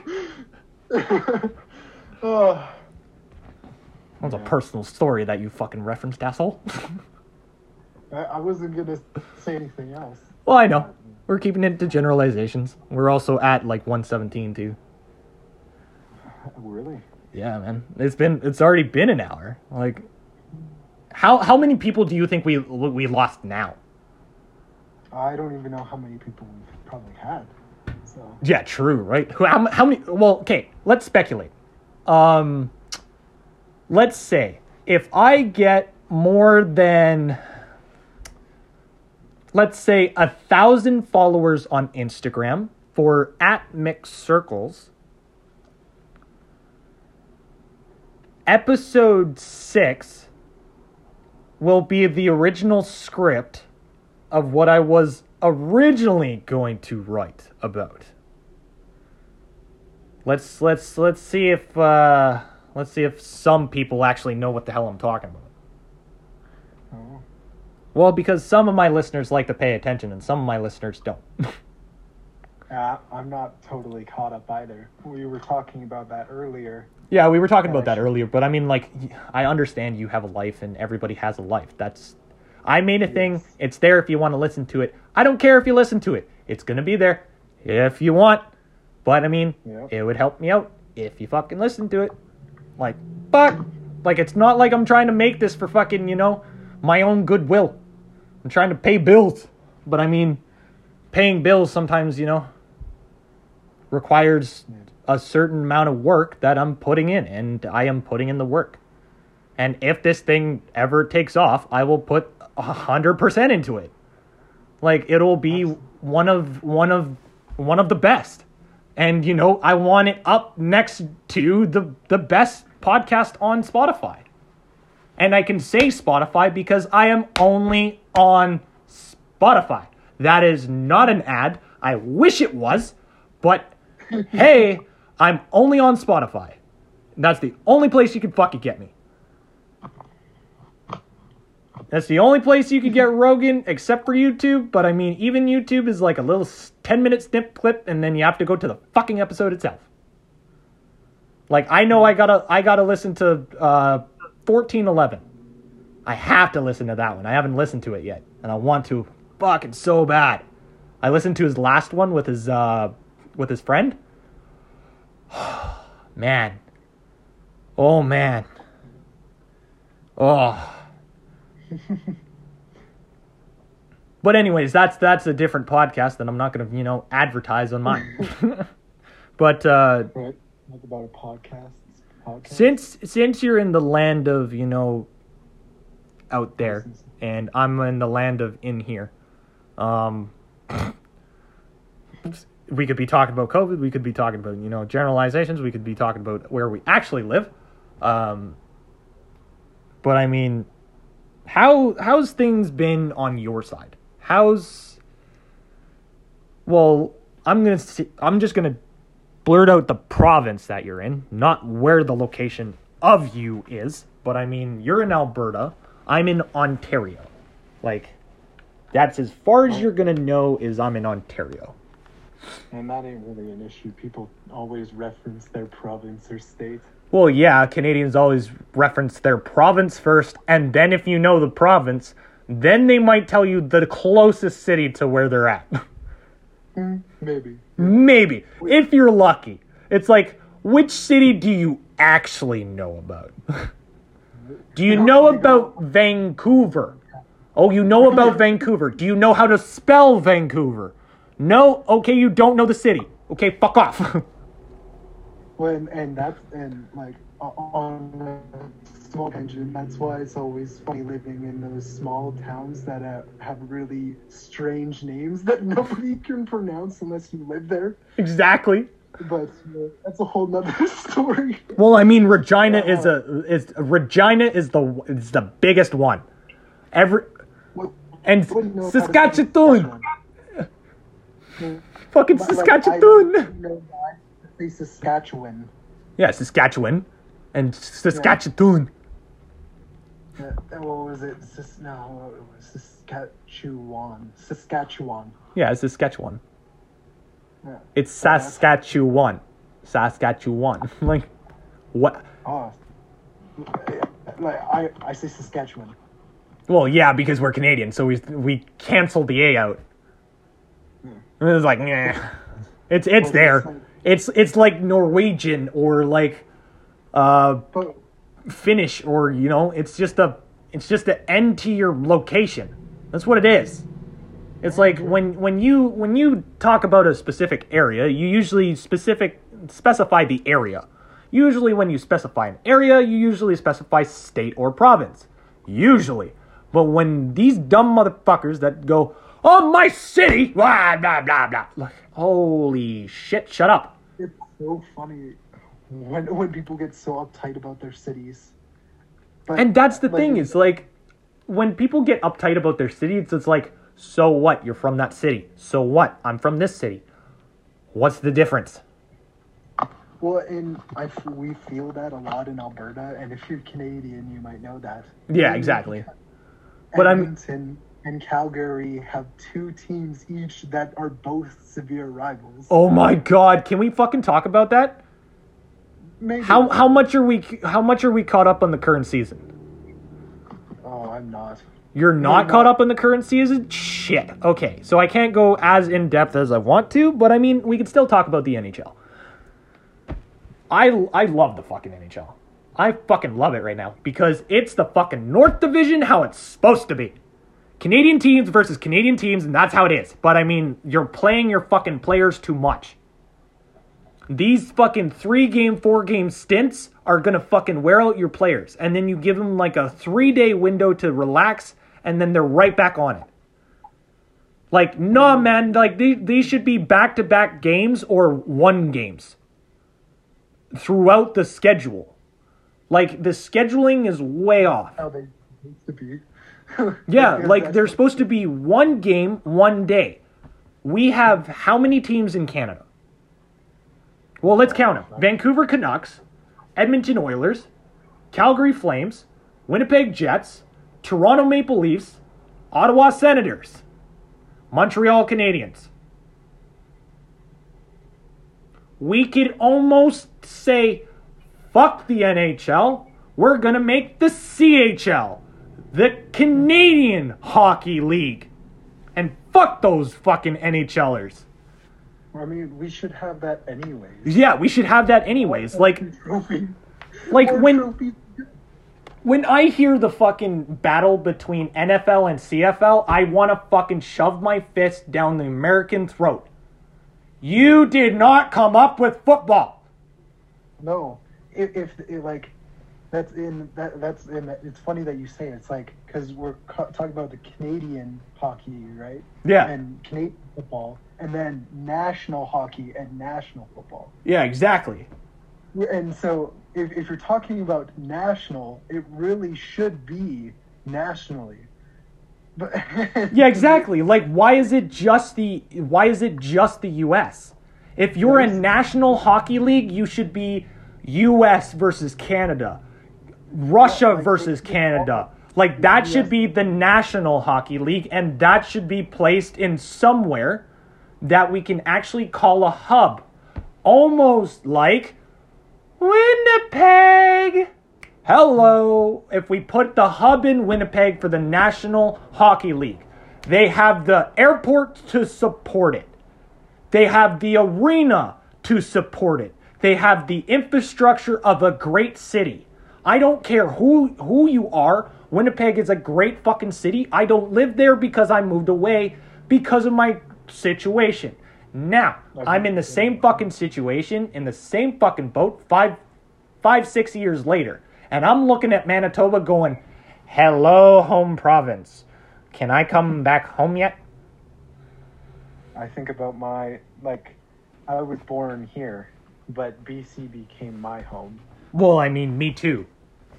That's where I want to be is BC. Like that's the mountains and the landscapes and the fucking freedom you have in British Columbia is like no other. Yeah. When you're driving through those roads, you feel every curve, every bend. The the road goes with the fucking mountains. Not against it. It doesn't there's some parts that go through it, but then there's also parts that, you know, have been destroyed and then they just put a fucking barrier and then just let the land destroy itself. And then you're just going through a tunnel that's protected by the land. And it's just a big cement barrier and you're driving through it and it's just like whipping lights by and you're like going 90 kilometers an hour. I Mm. do think that they've stopped. They've stopped making those as much. I wish they oh fuck man, I wish they would make more of those. Yeah, but I remember going through the the mountains one time visiting some family, and uh, they were blowing the shit out of the mountainside. And when I say shit, you see like twenty charges. and Well, we also we also have to if if we're gonna if we're gonna dive into the history of British Columbia and the the the Canadian Pacific Railway. That's what it was originally called, the CPR. CP. yeah, CP and CN. the two main CP and. CN are now the two probable uh, Yeah. companies that run the the railway. Now, when when the guy made the railway, oh, he didn't use the right people. I would imagine no one did when they started their railways. Well, I mean, they used the people that they thought were, you know, useless hmm. or workers that actually wanted to work and actually make a make a living. Now they in British Columbia, unfortunately, they, you know, it came at a really weird time. Now they use specific people incorrectly, and I do not agree with it. And that's how it was. But oh well. That's how the fucking railway was made. Oh fucking well. I got the fuck over it. A lot of people lost their lives. It's fucking horrible what they did. But oh well. That was like fucking what, 50 years ago? 60 years ago? People change. I don't care who you are, people change. And it's apparent over the four year basis that we've based our government off of. Not an eight year term like we should have. Yeah, I was gonna say it's both good and insane at the same time. It's almost like they're cutting us off right at the halfway point when we need something else. Like we need to go that eight years. We need that full eight years to serve. You serve as that position for eight fucking years of your life. After that, then you can fuck off. Well, But you have to guide us for eight fucking years. Well, and like say if the people don't agree with you, we already have ways in place to get somebody else a vote of non-confidence. Exactly. So we'll not have the eight years, because at any point, if they're not fulfilling their duty, you can get a new person. Exactly. That's the whole point. That's the whole point. Is if if within the time limit that you're given, somebody doesn't like something that you're doing, then you run against that person. The whole point of being the leader is your lead. Your your job is to lead for us. Exactly. It's not like you're. It's your. The whole job is for other people, and it's it's not seen that way. Exactly. it, when you t- when you get the job, it's like I'm the boss now. People and and you see it a lot more nowadays. The difference between boss and leader. Well, yeah, and it's it, it's more like Are bosses and not leaders. yeah, exactly. Like going off of that, going off of that. Uh, oh, sorry. no worries. Um, there was a little bit of a connection issue. Um, going off of that, it's like bosses are trying to be leaders. Bosses are trying to be dictators. Now, Yeah. when you start fucking over your own employees, the fucking employees that you know uh, have said to you that, hey, I'm here for two years. That's as long as you got me. You got me for two years. As long as I do a contract with the fucking phone company to have a phone, to pay off said phone, that's how long you have me for a fucking employee. Now, if you fucking get rid of me at three months, that's your fucking issue. That's your fucking commitment issue that is shown through my resume multiple times that, you know, three year, three month term, and then I'm let go because they don't like how I work. Well, I work way differently than everybody else. I like to be on my own. I like to be by myself. When I like to be by myself, that's when I do my most philosophy. When I'm by myself, that's when I start thinking about what if this? What if that? What if this? What if that? And then I go through and I go, what if this? Okay, what's the answer to that? Okay, if I do that, then I can rope in this. If I'm doing this at the same time as this, then I can do this, this, this. And then you can really learn to fucking multitask and then go, okay, if I'm doing this, this, this, and this in this location, then on the way there, I could do this, this, this, and this. See, when you start opening up doors and you start figuring out what you want or what you need or what you want to pay for, then things start opening up. When you really start to break down Yeah. every every movement, every every dance, every song, every syllable, every lyric, when you start to break shit down, you start to understand where the fucking person is coming from. Absolutely, I totally agree. And fucking deja vu, bitch. Oh yeah. Fucking knew it was gonna happen. It's like, it, it's like the way you're talking about. It's like live. It's like each moment has a lifetime that you understand, and that's what you got to look at. You're you're understanding how things are constantly working with people and with things and asking questions, and sometimes oh well, I know at least for I know that when I start asking those what if questions, sometimes hours feel like days because I get lost just thinking about all of these things that can be and how amazing things are. Exactly. And, you know, like little nitpicky things and where I would move little things about my life and everyone. You Yeah. know, it's just it's like when you close your eyes for a moment, you can see the web of everything. Exactly. Like when you really start to pay attention to every single detail, every single aspect of your life, where you're happy, where you're sad, you really start to open up, you know, the onion that is yourself. Now, if you fucking start cutting into that bitch, you gotta fucking cut into that bitch. You gotta go right to the base. You gotta go right to the root. When you kill something, you gotta go right to the root of it. When you get addiction, when you get something, you need to cut it at the source. Now, I don't believe that our health system is actually trying to help us. I believe they're trying to get our money more than they're trying to help us.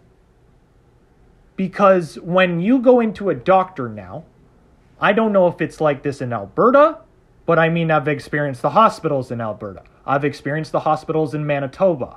I've experienced the hospitals in Ontario. Nowhere is run fucking correctly. There is no leader in any hospital. There's nurses trying to be leaders, and then there's doctors trying to dictate the leaders. Like, doctors don't do shit. I'm sorry. When you have five different fucking patients and you can't fucking specify which fucking patient is which patient and what issue, what their background is, what their last name is, what fucking is their is their home life, how what is the name of their wife? When you can't tell me that shit, you don't care about that fucking person. You ha- didn't give a shit what they said in that room. You didn't give a shit. And that's where I draw issue is when I go into a hospital, I expect to be treated like I am a dying person coming in for the last time of my fucking life. Now, if I'm not treated like I'm the last person that you're gonna fucking see today, I'm not gonna be very happy. Because if you're fucking acting like you're I'm just another fucking person, I'm gonna fucking start getting annoyed with you. Now, when I get annoyed, I start getting really short and I get authoritative. That's just how I am. When I have to explain myself multiple fucking times over the span of our fucking conversation, I start to get annoyed. Because it's the fucking thing that I said at the beginning of the fucking conversation that you didn't fucking pay attention to. And now you're asking me again to fucking repeat the thing that I said at the beginning of our fucking conversation. Now, if you don't fucking take personal care into every fucking person that you fucking see, you aren't a fucking doctor. Go fuck yourself. You just want the fucking paycheck at the end of it Yep. and you just want to go home in your fucking Mercedes and you want to fucking drive home and live in this big fucking ass mansion with a whole bunch of rooms that are empty. That are fucking empty with nothing in them. Why the fuck do you need the space? If you're gonna have that space, give it to the homeless person that you fucking walk by downtown on the fucking street. Give that person a fucking pillow, give that person a fucking blanket, bring him into your fucking home and say, Here, this is a place to sleep. This is a place over your head. You stay in this fucking room. If you leave this goddamn room, I'll fucking knock you the fuck out. Because people deserved to be treated humanly. Exactly. All, which is super sad because when humans look at other humans, they look they see animals, not like there's no well no unity when you look into another person really. No. And there is no unity anymore. There is no unity.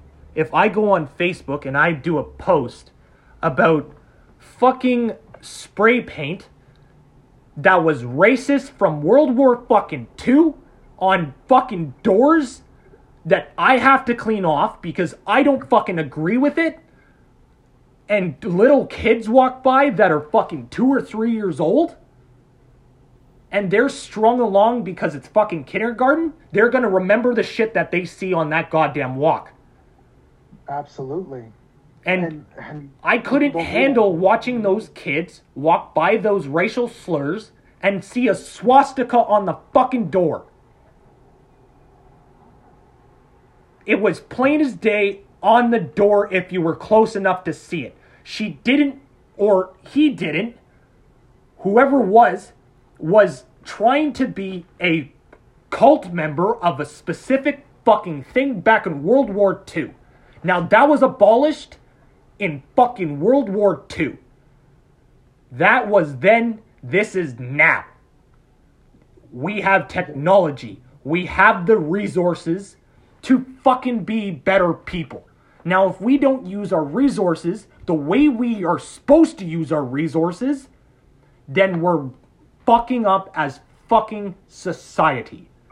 Absolutely. I don't give a shit what your fucking skin color is. I don't give a shit what fucking flag you fall under. You need to be humane with every fucking person you see. If you see somebody on the fucking street that doesn't have anything, I've walked by multiple fucking people in my city. And I have given my last dimes, my last quarters, my last $5 fucking bill to a person that didn't need it or want it. That is a person that has given up and is just sitting on the street expecting a handout. And you know what? Sometimes we need to fucking hand out money. And sometimes fucking people need it more than you fucking expect.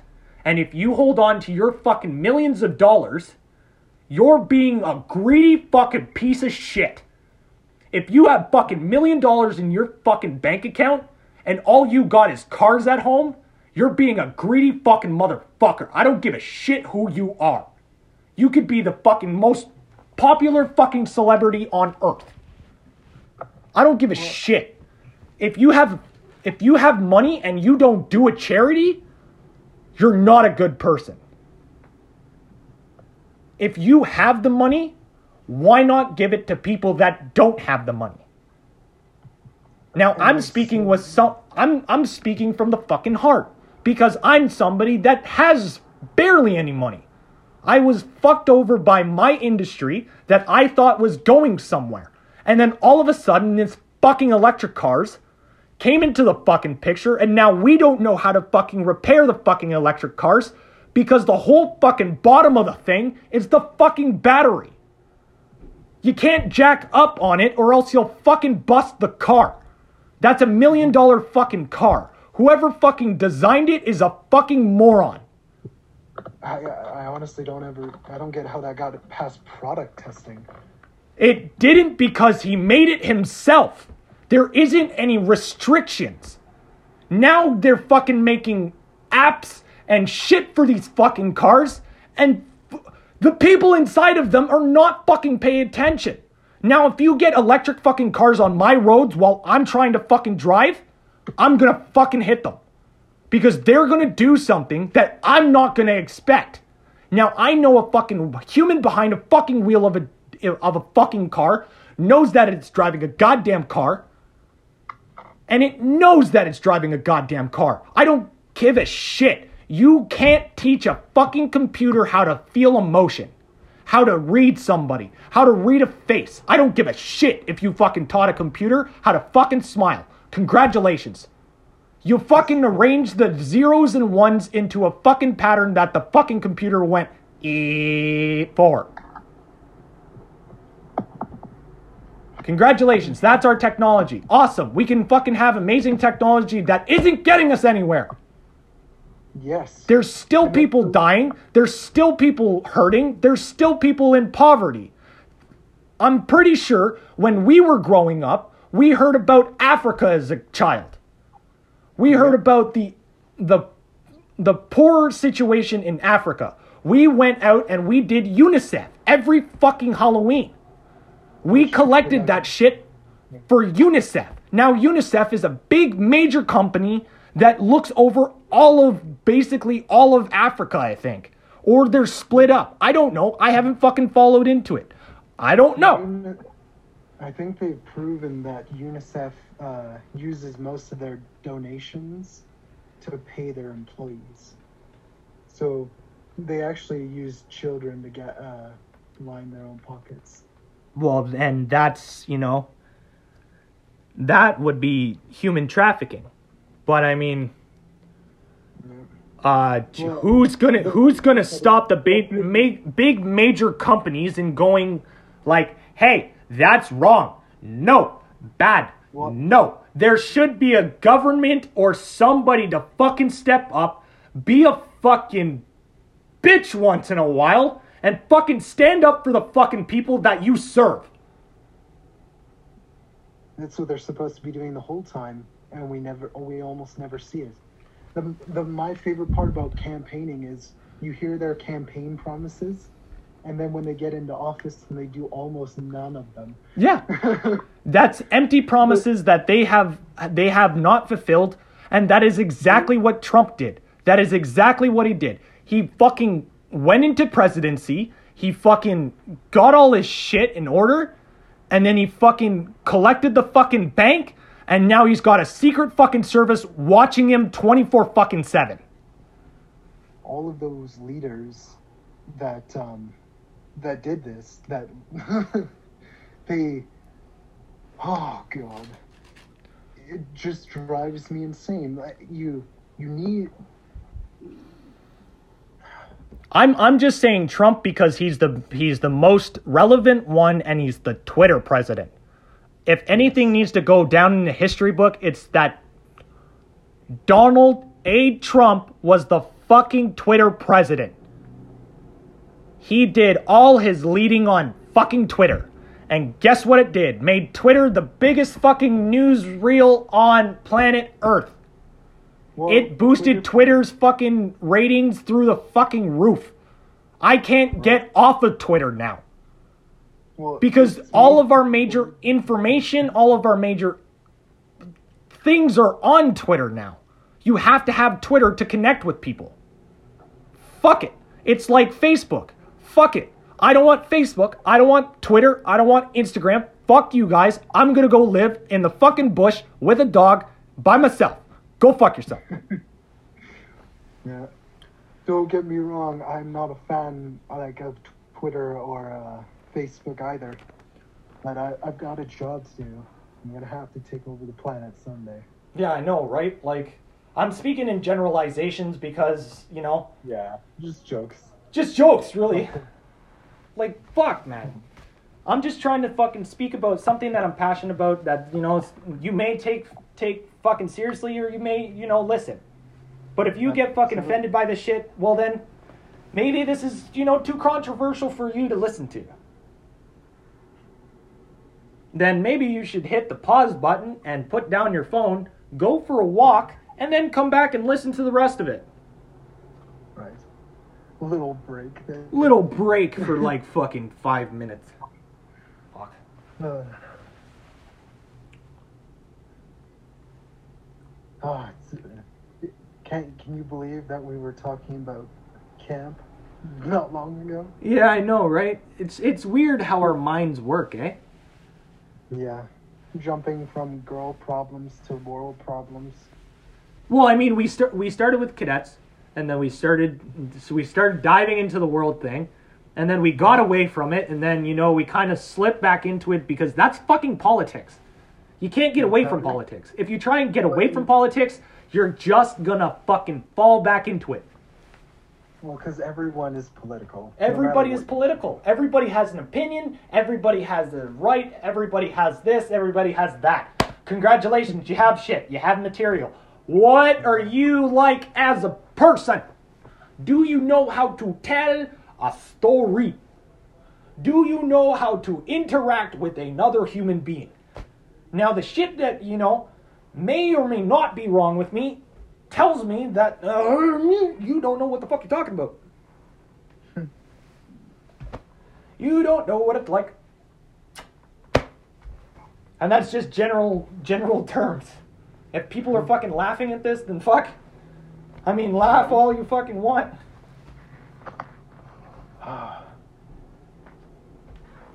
If you're fuck if if you fucking stayed on with this shit, holy fuck. Fucking good on ya. Well, my longest one was like one No, it was like 2 214? 220? 223, 224. 223? Something like that. It was like a, it was a really weird time. No, 243. Yeah, it was 243. That, It was- that's your longest pod. Yeah, that was my longest podcast. But I mean, we're at fucking a, a fucking hour fifty. My fucking girlfriend just fucking texted me 16 minutes ago. Probably didn't tell me that uh, that you're home, but you know the connection issues that I've had with my internet service is not great. I wonder why. Oh man, the, you know, speaking of political things, like we're talking about all these bosses that aren't really leaders, and it's because they're all all just run by money, like we just mentioned.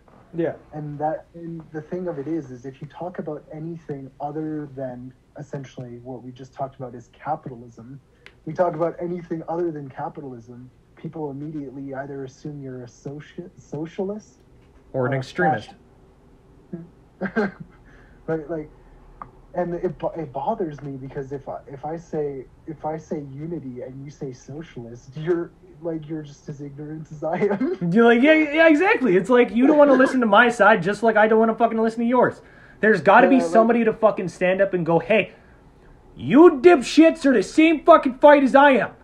Let's fight Yeah. together against the fucking people that are actually causing the fucking issue. right it's it because it's all the people that are saying that you're that what you're like being like say i'm i'm talking about unity anybody like eh, the people that are saying that uh, like that is bad are generally the people that still don't agree with capitalism in the first place they just Well, exactly. don't know what the They they're don't- talking about. They're the people that probably have, you know, I think, you know, comedians like to call it uh, daddy issues.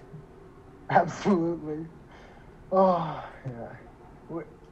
And I think that's a major issue nowadays, though, is either you've been spoon fed your whole life, Yep, or you were or you were given nothing. yep. There's not enough of the uh, the middle ground. Yeah, there's there's either there's either full left or full right now. And guess what? That's exactly how the polls look.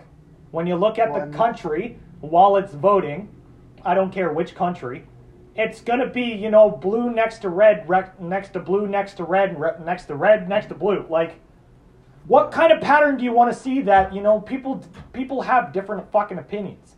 How many colors do you want to see? Do you want to see four, five, six, seven, eight, nine, twenty colors? Well, and people get really uh, mad about racism, but this two-party system is almost like that. Exactly. It's it's green or blue. It's red. Like it's black and white. It's red and blue. Like exactly. Like uh i don't know like and i mean we do have those extra parties but when have they ever been the major power exactly. None of them been have been able to overthrow any major power. You know what I would love if I actually ran for, let's say, prime minister, right? Because I live in Canada and because I am, you know, a civilian. That if I ran for prime minister, I think I would win. well it's it, it's not even even if you think you would win it's you probably should win because some of the people that are leading us I, either they don't know what they're doing or once they get that power it's like did they get handcuffs slapped on them Exactly. Like, are you- Like when when did you know when did these bigger companies be able to fucking thrust a fucking finger in your face and tell you you're no good? right I'm Well, pretty sure there was a specific man in a specific movie that said, you're not the same fucking person. You you allowed a fucking person in a goddamn suit to walk up to you, shove their finger in your face, and tell you you're no good. Well, why are you allowing that person to tell you you're no good? Why are you allowing that person to tell you anything? Exactly. you know yourself better than anybody else. If you know how to get hit, you can keep going. If you take a hit, take it and keep going.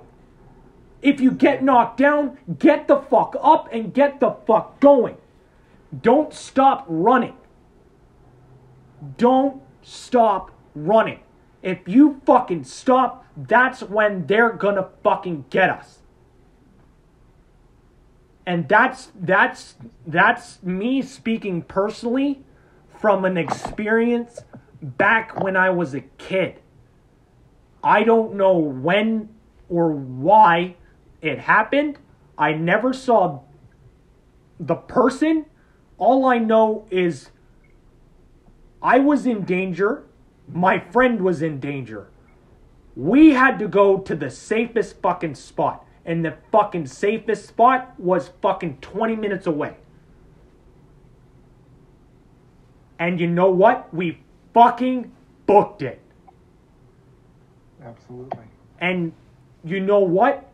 He was unfortunately physically unable of running. I was a gazelle. I was fucking gone. I already made it inside the fucking house, closed the fucking door, and I was like, that's it. That's it. I don't need to do shit. I don't need to do shit. And then all of a sudden, I got this eerie feeling of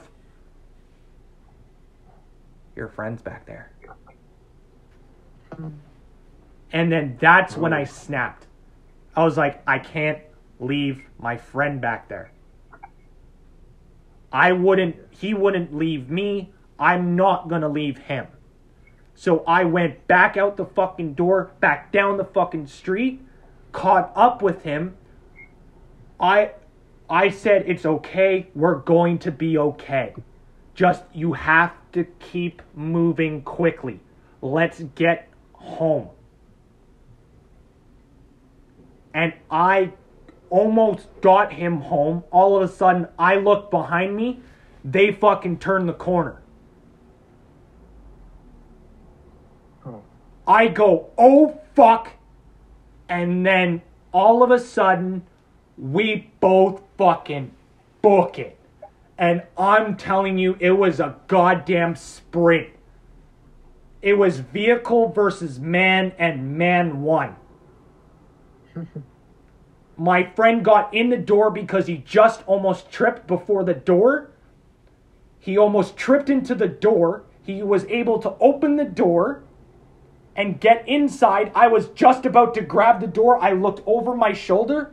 The van turned up the fucking up the alleyway and sped the fuck by me. I wasn't able to see the driver, the person. I don't know what could have happened. I don't know where I could have been. That's the point of I go, what the fuck? If that fucking moment happened, where the fuck would I be? I would probably be in Africa dead.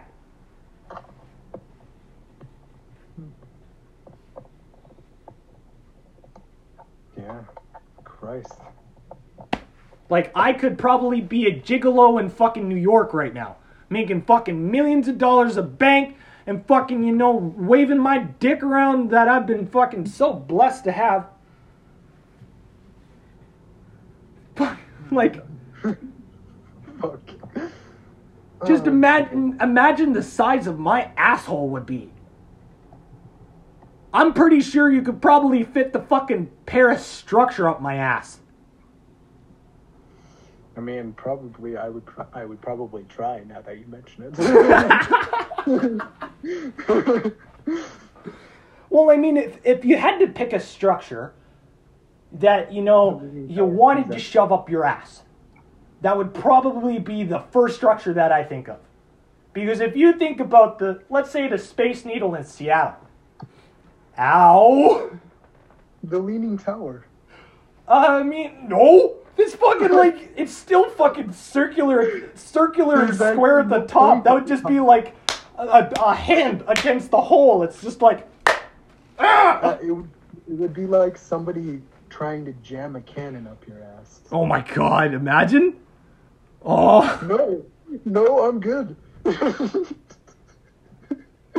oh man, this is where my fucking dark mind goes. And if you're fucking along for this ride, fucking thank God it's two hours. Holy Jesus! Like if you're after if you're after the fucking two hour mark, I'm gonna love you forever. Holy shit! Pretty much gotta be there. Fucking two hours, man. Yep. But I mean, 214 was when he originally left, and then 243 is when I shut the fuck up. Oh. I spoke for a good 20 minutes, spaced out because I was stoned as shit on my fucking floor. Man, I got so stoned. I was so happy. Oh, fuck. But now that it's, that it's two fucking hours, I know I'm not stoned anymore. Shit. The the um what is it? The uh cutbacks of having a high tolerance. Yep, it's uh it's really shitty. when you fucking build a tolerance for something, you fucking build a tolerance for something. And there's only so much tolerance that you can fucking give it. Like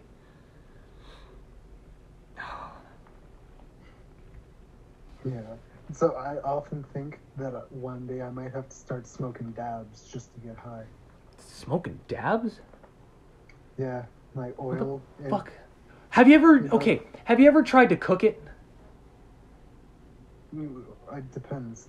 Like making butter and shit. Oh no. Fuck, I want to learn how to make butter. Like, fuck. I know it's probably like, just throw it in the fucking pan, you fucking idiot. Like, but, uh, like, fuck, no, just, I need somebody to teach me how to fucking do it, or else I'm gonna fuck it the fuck up on the first try. I saw a video. And that's how I I saw, but I've never done it. Yeah, like, I've never fucking pulled out the pot, you know, thrown the weed in the fucking pot and went, I'm gonna cook this for a little bit. Well, I mean, I'm pretty sure it's like you you grind not uh, you grind it up a little, not like made not fine, Yeah. right? Like almost like way like it's in the little balls. Yeah. I mean? Um, and it's like it cooks up a bit, and then I'm pretty sure you put like the cooked up a little like the slightly cooked up weed in like milk, kind of, and it kind of cooks the oil into the milk, and then you make butter out of the milk. After and you strain it with you like you strain the weed out of it with cheesecloth. Oh. Yeah. It's a c- Well, interesting, it's- that's an interesting concept. Yeah, I'm pretty sure. Yeah, 'cause, like you use the weed, like you, ju- well, it's like you make butter, right? So you need milk, and then you just you you essentially you need the oil out of the weed into the in the milk. That's the only thing. And then you Mm. make butter out of the milk. But Fuck, that must take a lot of fucking weed then. I, I, it looked like a good bit. Yeah, that that that's something I can't pay for right now. I'm I'm just I'm I'm gonna go fucking sit down on my my my couch and you know fucking pretend like I could do that. right? Well, and I think somebody was saying that if you use the stems and stuff, like, like that's like some of the best for butter. Yeah. So like you, you're not gonna smoke the stems anyways. So. But uh, what is this? Are you supposed to smoke the stems? Oh God, I'm pretty sure you're not supposed to. S- Seeds and stems, I don't think. Obviously, and obviously not the seeds, but seeds and stems is what I was always told. Oh. Hmm. Hmm. I don't. I don't think they. I don't think they like uh, um, cook and like it's like uh, different parts of the plant give you like the drug differently, right? So Does it? Actual, well, it's like like it's like if you were eating mushrooms, right? If you eat it, you're gonna get stoned. If you drink it in tea, Oh, I, n- I, n- I never had mushrooms. so like if uh like if you have the flower it's gonna be like the fruit of it, Yeah. right? But the stem still has things, right? It's part of the plant, so it's True. built up with marijuana. Essentially, it literally is. But it's just not gonna be. I don't think because it's a stem, you, it doesn't burn the weed properly. You know, I don't know. I'm not saying it properly. It's like it's like you burn weed to get the drug, right? You burn weed to get T- THC. But if you burn the stem, I imagine you wouldn't get the THC you'd want out of it. Yeah. So if you the THC out of the stem, you're it's better off. Is kind of what I'm trying to say. Oh, okay. Interesting. Oh man, I'm bad with my words sometimes. It's all good. It's what, but what I'm fucking bad with my words sometimes too. Right? I might be able to go on fucking like 40 minute stints, but that's it. That's that's it for my brain. I was like, if you want to mm-hmm. fucking speak to me after that, you can fucking, you know. Oh man, I could probably go on forever. I doesn't that lo- I, that I'm insane about, but I also don't want to give away all my secrets. Well, yeah, exactly, right? It's like a magician never reveals his secrets. right? Just as like a, a veteran comedian is never gonna fucking answer your goddamn question on how the fuck do I get started? It's not gonna fucking happen, man. Like if you're gonna ask a fucking comedian how to fucking get started, go up on stage. That's what they're gonna say. Go up. Yeah. That's all you need to do is just go up. Laugh and, or get laughed at. yeah, exactly. It's like make fun of yourself or make fun of other people. Whether you make fun of yourself and actually, you know, reveal a whole shit ton about yourself that you probably shouldn't be fucking revealing on a goddamn comedy special, then uh yeah. like uh will like the uh one there's some some comedians that are you you can tell that they had really rough lives that like their all of their funny comes from their Oh yeah, and it's just their it's just that craziness. It's that energy, it's that it's that way of speaking. It's just knowing every situation before it's going to happen. You can read a situation, you can read into what's going to happen. You can literally sit in the back of the fucking theater and be like, "Okay, that person's going to laugh at that, that person's going to laugh at this, that person's going to laugh at that, and this person's going to laugh at that." Well, if I want them all laughing at the same time, I'm going to have to make four different jokes to whip them all into a fucking frenzy and then slam them down and then fucking, you know, take them for the ride.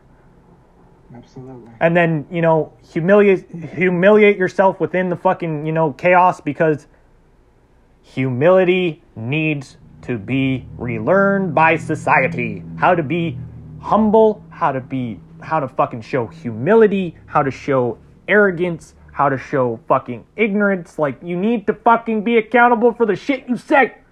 i was gonna say yeah we're already like there are plenty of ignorant people And it's depending on who the fuck you're talking to is the, how big of an ignorant person they are. absolutely And it's like, what position in their life, you know, is are they speaking from? It's like, okay, if you have any control outside of my door, that's as far as you have control is my door. No more. Like that's it. Like you get that, and that's it. Mm-hmm. Like you get oh. as much as I fucking tell you. And it's surprising to fucking find out at the end of COVID or like at the end of our pandemic if, you know, they decide to actually let us be free for the fucking year because obviously COVID was a fucking coronavirus. yeah it's a it's a bad flu that shut down the world Yeah, it is, but I mean, say- it's also got really weird, really weird um, implications. Let's just say that implications on the world. yeah Like Well, different and- different nations decided to react to the information differently, and then everybody went into world chaos, and then we're still in this shit a fucking year later. the uh, what makes the most sense is they took advantage of what is essentially a minor pandemic and turned it into a global pandemic to c- create control Exactly. chaos. Yeah, and what they're finding out is they're not grabbing the control that they want. They have people scared, and they have people up against the fence, and they also have people rallying for them. You have literally the the basis of a world war ready for a ticking time bomb just to fucking hit zero. Like at one point something's gonna go fucking boom and then that's gonna something's gonna fucking disrupt something. Like right? Well, the terrifying thing is, is for the last few years, there have been very peak moments, and like uh, that have been almost World War points, where like obvious, we, I mean, we know about those guys trying to launch missiles and all that shit. Yeah, exactly. Like we obviously lived through all of the fucking bullshit that was 2001, 2004, 2006, 2008, 2010. Like we all fucking like we lived through it, man. Don't fucking come at me, you fucking piece of shit, because you don't know what the fuck you're talking about. If you were born after 95, don't fucking come at me. I don't give a fuck who you are. If you don't know what the fuck you're talking about, don't fucking speak to me. We're we're only a couple years apart, but I don't fit that bill. I am after ninety five. Well, I mean, you're the exception. Ah, yes. Yes. Ah, Well, and and I mean, the fucking love of my life is also the exception. Let me just fucking go on recording and say that. I thought that was a confession of love for me. No, that is not a confession of love for you, even though you are like a brother to me. We're like two brothers from a different mother. Like, I don't know. I, uh, I mean, we fucking said that back in the day. We fucking had our, you know, we had our solid trio of kicks, you and I, and man, we fucking ran shit. That was the trio that should have ran the camp. Like, me as WO1, you two as the fucking WO2s, and I would have had shit buzzing. There, there was a couple there, oh, um, seamen that wouldn't have been too bad either. Like I liked being an air cadet, but there was a seaman that he was a a genuine hero Yeah, yeah. I know exactly who you're talking about. Yeah, he was he was my neighbor, obviously. Well, yeah, but I mean, obviously we're only generalizing and we can't really go into our personal lives because that's our personal lives and fuck you. That's why. I'm just me. I mean, like while we were there, like I was, I got pretty close to him too. Yeah, like, I mean- him wake up everybody every morning was pretty. oh my god, that was the best fucking time of my life, man. Good morning, everyone. It's Good so morning, BB12. It is blah blah blah AM, and it is time to get up because it the sun is shining and the grass is green, and today is beautiful. That was basically the generalization of his morning wake up call. He was like a fucking chicken at six o'clock in the morning. Like, It's it's 0600 and the O stands for oh my god, it's early. oh man. That's my that was my favorite part. I was always up by 05 and he'd be he'd start yelling at 0600 and it would make me smile. And you know what? The kids absolutely hated him for it, but I advocated for him because I'm like, that's the man you look up to. right?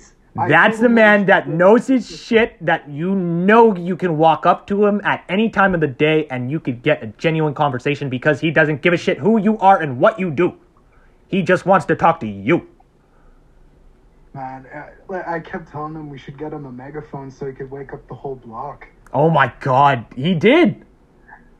One morning I told him to belt it. It was late, wasn't it? That was like late in the in the summer. That was later in the summer. I told him to fucking belt the shit. I want I was like, I want all the cadets to hear it. I want both top floor and middle floor and some of bottom floor to fucking hear this shit. I want you to go into the stairwell and yell it. And he did it. And oh my god, the whole fucking building erupted. Everybody's like, oh my god, what the fuck? Like, everybody's like, I was standing at my room. I watched all the fucking cadets just freak the fuck out, get the fuck out, and like start running. the people were thinking, yeah. Every, anytime somebody raised their voice, uh, It was like chickens. It was like chickens with their heads cut off, just running around, dazed, and confused, not knowing where to go. Some of them have slippers on, some of them have socks on, some of them have pants on, some of them don't. Oh, and of course, speaking of chickens, because of the rainstorms out there, you'd have all of these like uh, young like young cadets wearing uh, yellow ponchos. Yep. All chicken formation. Our little ducklings. ducklings, man. They were fucking. It was like it was just leading ducklings. It was just come on, come on, little ducklings, let's go. And the brutal part was because those ponchos sucked. Some of those cadets definitely waddled. Oh yeah. Oh yeah. Some of them, some of them just decided to be, you know, smartasses in flight and just go. "Nah, nah, nah, nah." I'm like da da da. The bang. Yeah, man, reminds me of some of the problems I had with some some cadets like that. Oh man. So what was mentioned in a in a previous episode um was you know the fact that I I had a hand in some of the flights and I didn't have a hand in some of the flights. Your flight was one of the flights that I didn't give a shit about. because I knew that flight was going to be good. There was another flight that I knew was going to be good.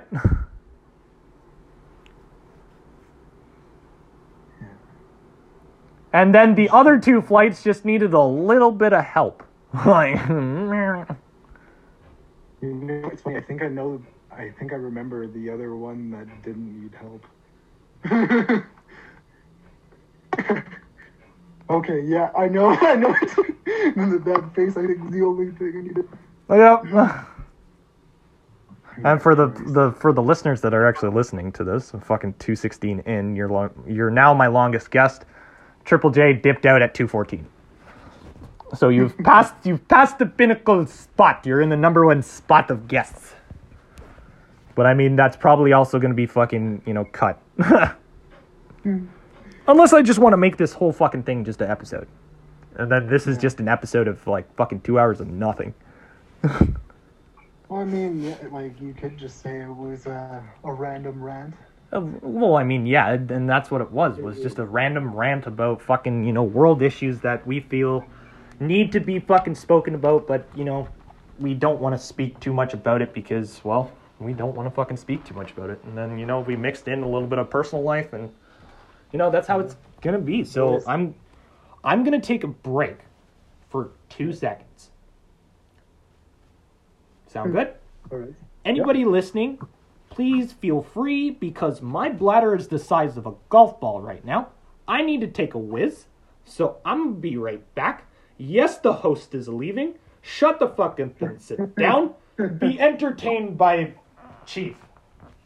Take it away, Chief. Yeah. Rice. I can, I'll just start talking about some random shenanigans that used to go on at, at camp that may or not may or may not want to be heard. But uh, of course, like when I got there, uh, well, not when I got there, when we all got there, like little groups obviously get formed pretty quickly, and I don't know if we talked about that when we at the beginning, or maybe if it was before the video. But uh, me and Mix, uh, Mix and I, did not um, click in the first days. I was with another group, and at one point, I hurt my friend's feelings, uh, as kids do. I don't want to go into that. Um, and I met people that I needed to, like Mix and his uh, girlfriend at the time, who pushed me into um, the girlfriend uh, into who I uh, was with at the time. But that's uh, neither here or there.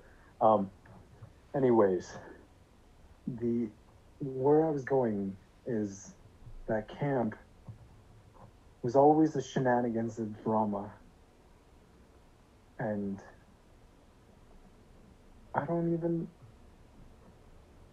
It's so insane about where to begin because you could start at the first dance, where uh, thankfully we weren't. Um, um, no officers were in attendance, is what I'm trying to spit out, because because that was the filthiest fucking dance I had ever been to. Like it was. Some people were damn near half naked, just grinding on each other.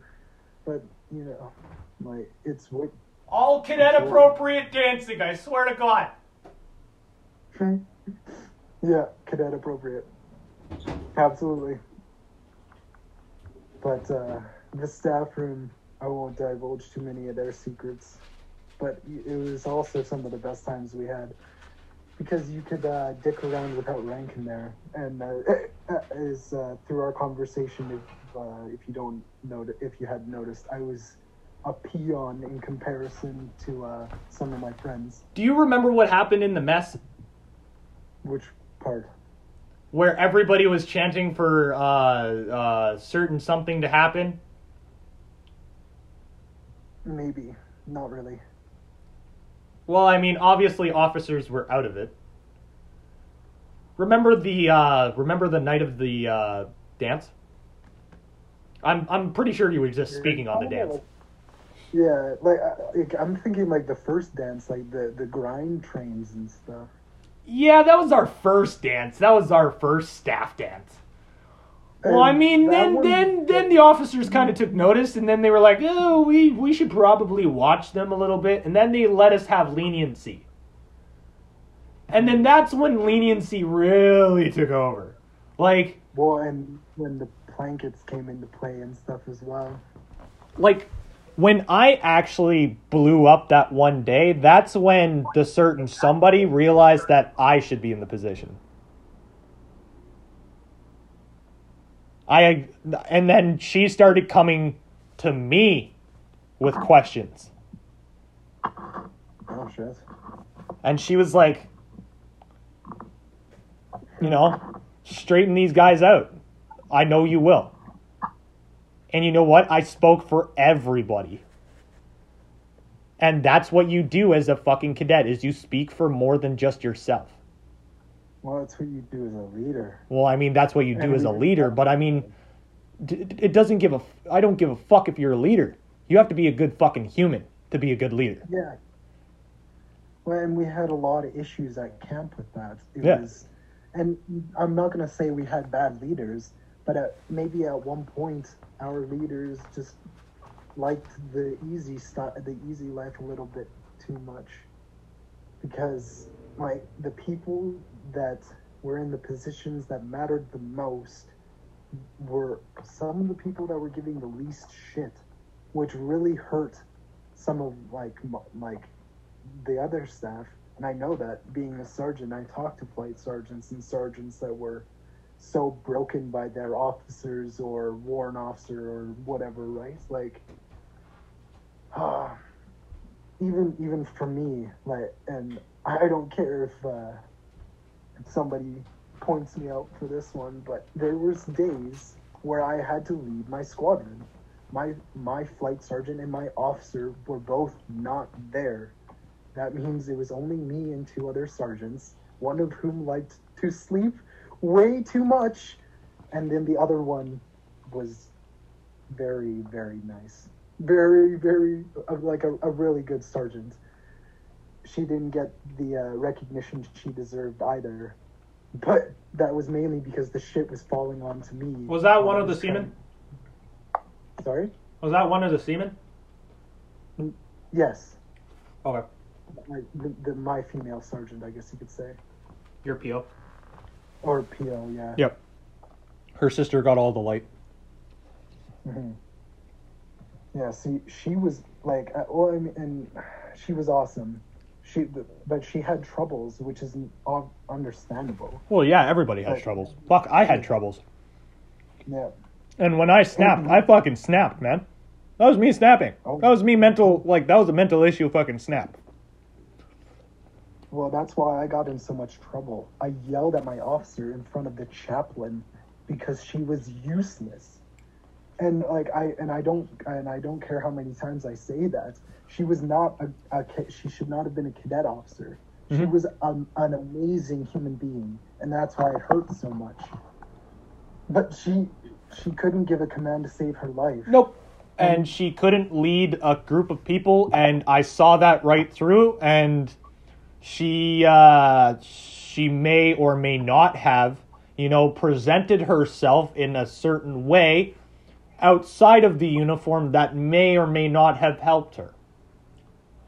Mm. Oh no way. Uh, of course. But the the in, um, insanity of it as well was that I had to deal with that and my flight sergeant, and I liked my flight sergeant. Right? we we got along Ouch. until we did it. Yeah. Because it was it was all it, it was like there was a moment where he was a flight sergeant and then he was like a flight corporal in need of my guidance to do his fucking job. And then like don't get me wrong, he did he was he was good at drill and he did stuff, but he couldn't it was like it was like he could be an instructor but not a leader. Yep. No, he could. He could. He, I know exactly who the fuck you're talking about because he was my. He was my fucking other sergeant. In 2012, we worked together. Oh no, I guess I did know that. I just Forgot I probably. Well, and like it was only ever like I don't think it was ever discussed about like when you guys went to camp. It was just like, oh yeah, we did.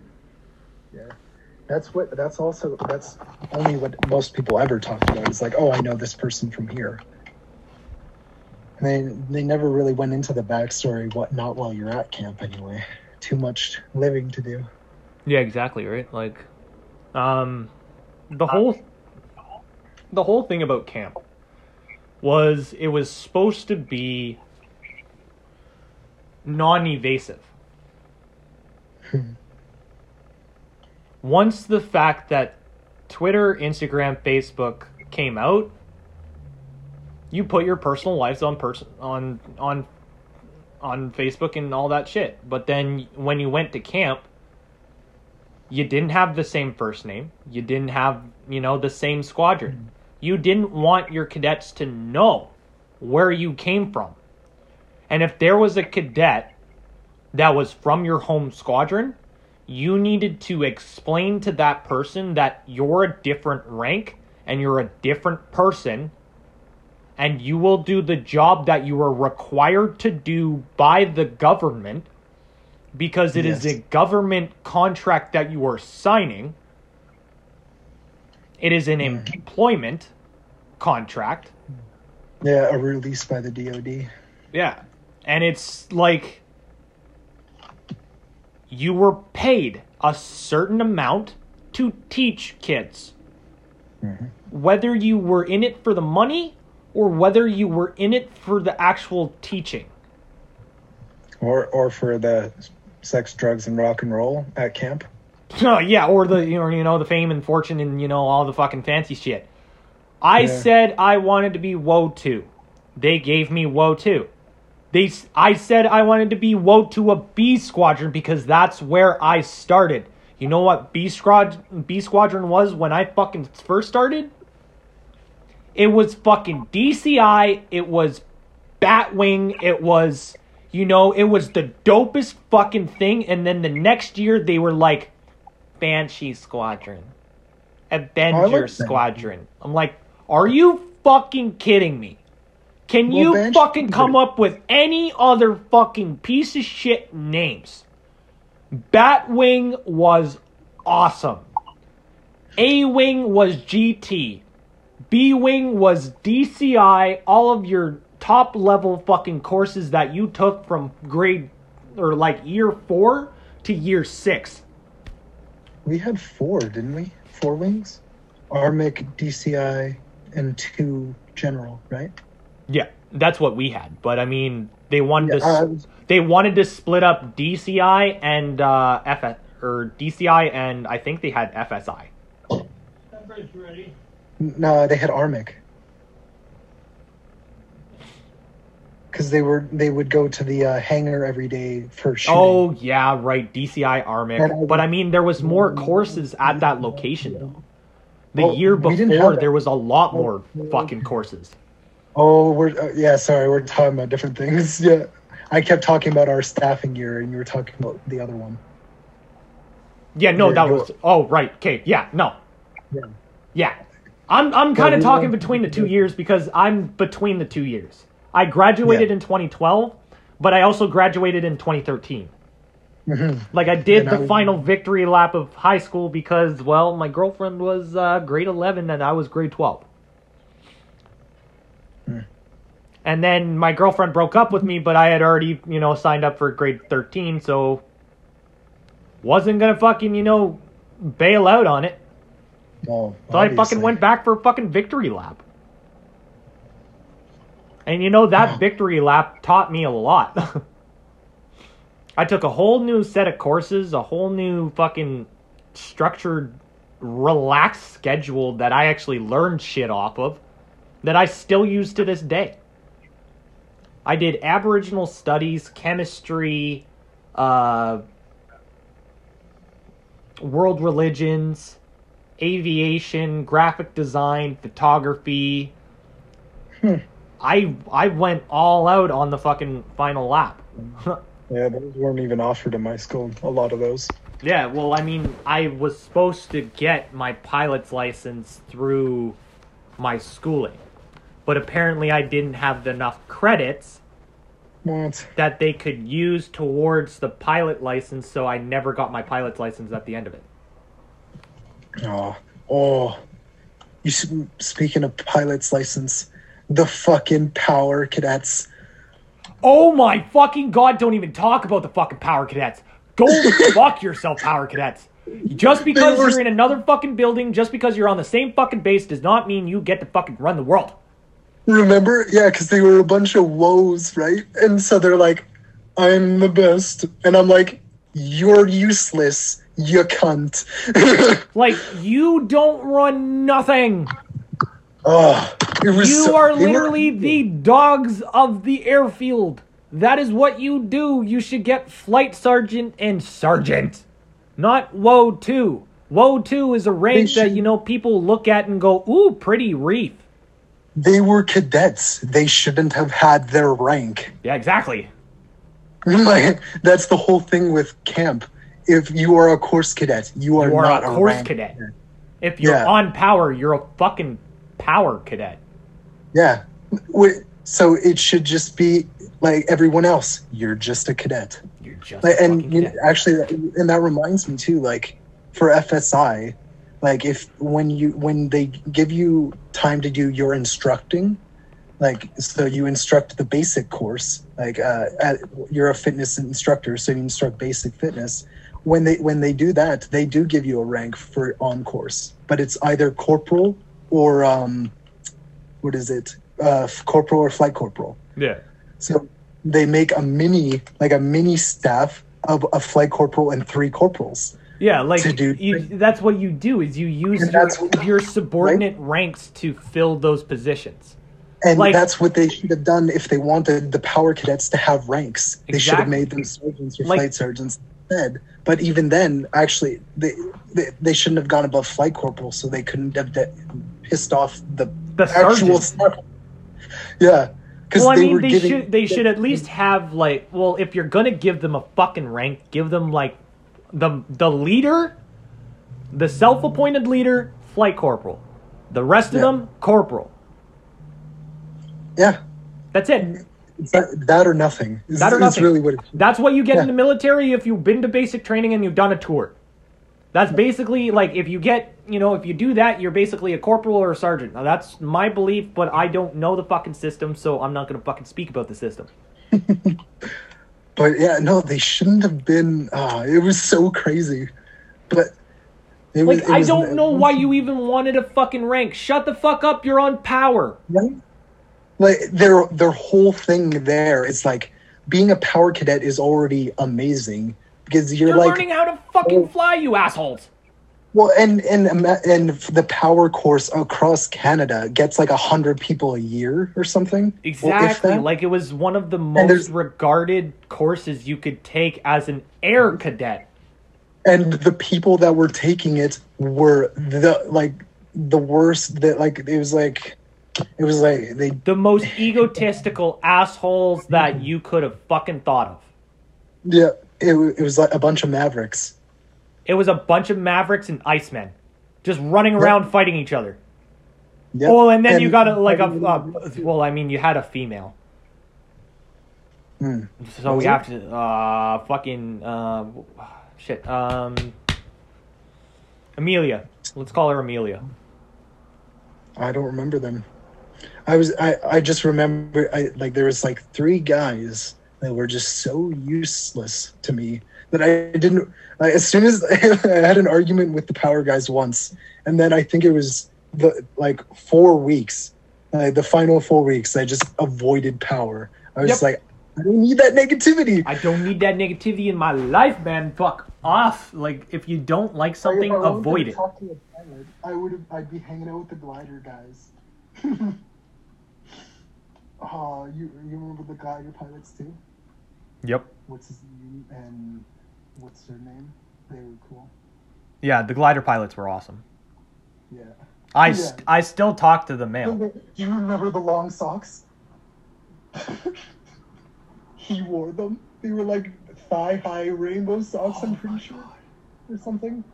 That was the most amazing day when he wore those. He actually took me up for a personal flight, eh? Oh, I, I think I got. Uh, no, I didn't. He took me up for a personal flight, and I still remember that flight to this day. He's like, Holy shit, you can actually fly this aircraft. I was like, Yeah, let me fly the aircraft. He's like, Okay, hands are off the controls.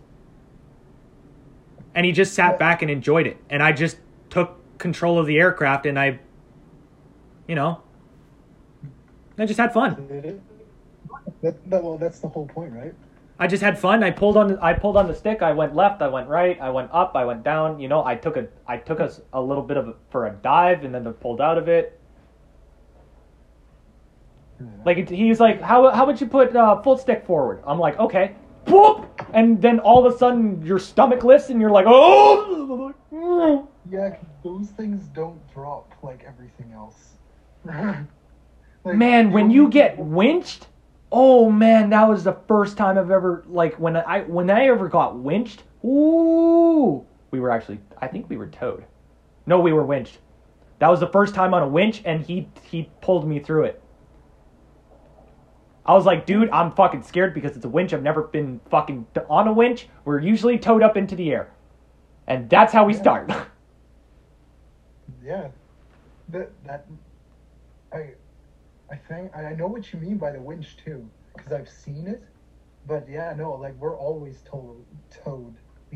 But I, like I was like I said, I was on an airfield, so we had like our, uh, not our own, but a Cessna that we had access to, and then a few gliders that were technically ours. Well, yeah, but I mean, it was also trying to teach teach the teach the pilots that they can't go so fast that they're pulling the fucking glider too fast.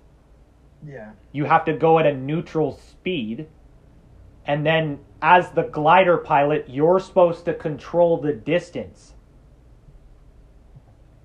hmm You're supposed to control your up, down, left, and right. You're supposed to put that pin where that tow hook is.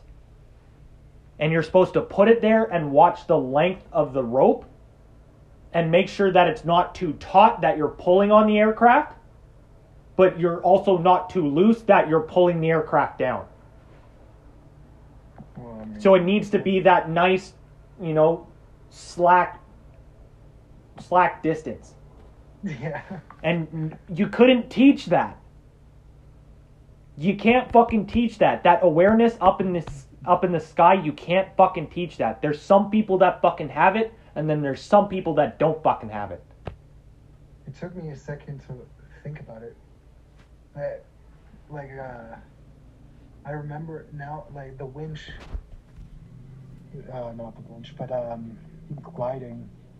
Like, uh, I never got my glider's license or anything, but Yeah, I never got mine either, but I mean, I should have I should have got at least something for my fucking Well, yeah, and the, that's the funny thing too is like they teach you everything about both of them to the point where if you sit like it like if you sat in a Cessna, well, like well, I mean, if I sat in a Cessna, in a Cessna while I was still a cadet, without power training, I could have flown it. Oh yeah, for sure. Like I could have probably radioed the tower, told them that I'm gos- that I was gonna taxi to this fucking runway, and take off from this runway and go, uh, like up upwind or like up downwind, acro- like cross, whip upwind and then base and then final.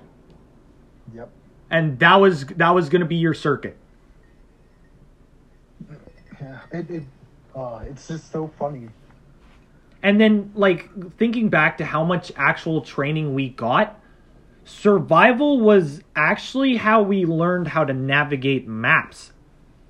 Yeah, well, that's because air cadet survival training had was always based off of air crash, uh, airplane crashes. Exactly. So like, if you're in an airplane crash, you're being taught first aid, you're being taught, you know, Yep. like, how to take care of people in a crash. Like, if you were to fucking hit the fucking mountain, or if you were to fucking, you know, hit the fucking prairies or the water, you need somebody that's gonna fucking stand up and be like, I am the leader. We go this way. Yeah. Like, Well, and air cadets was perfect for teaching those like survival skills. Exactly, and it's the survival skills that I held onto and cherished. But I mean, I didn't get taught the survival skills. I was the physical boy. I did the AI, and then I took a I- year off, and then I was like, "Bucket staff." Oh man, I wish I got that beret so badly. I should have taken SI. Fuck SI. Fuck those bitches. But, but like, I do like the premise for air cadet survival just because like it's so crazy. Yep. Like Like the shit Like- you learn. when some of the scenarios, right? It's like you never know what's gonna happen. Like it's generally crashes, but you never know. Like one time, I was uh, like I'm the officer kind of thing. Like I was a sergeant at the time, Yeah. so I'm in charge of my group. But uh, I w- had a broken arm per the scenario, Yeah.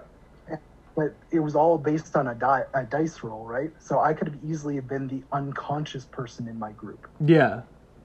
that I would have it would have been corporals and lower that would have had to deal with them while Yeah. they uh, did first aid on me, right? And it's just amazing that things like that could happen, and you have like your cadets need to adapt to it. And oh, I got to see a lot of amazing things on survival trips like that. You know, you know who taught survival back in uh, back in 2012?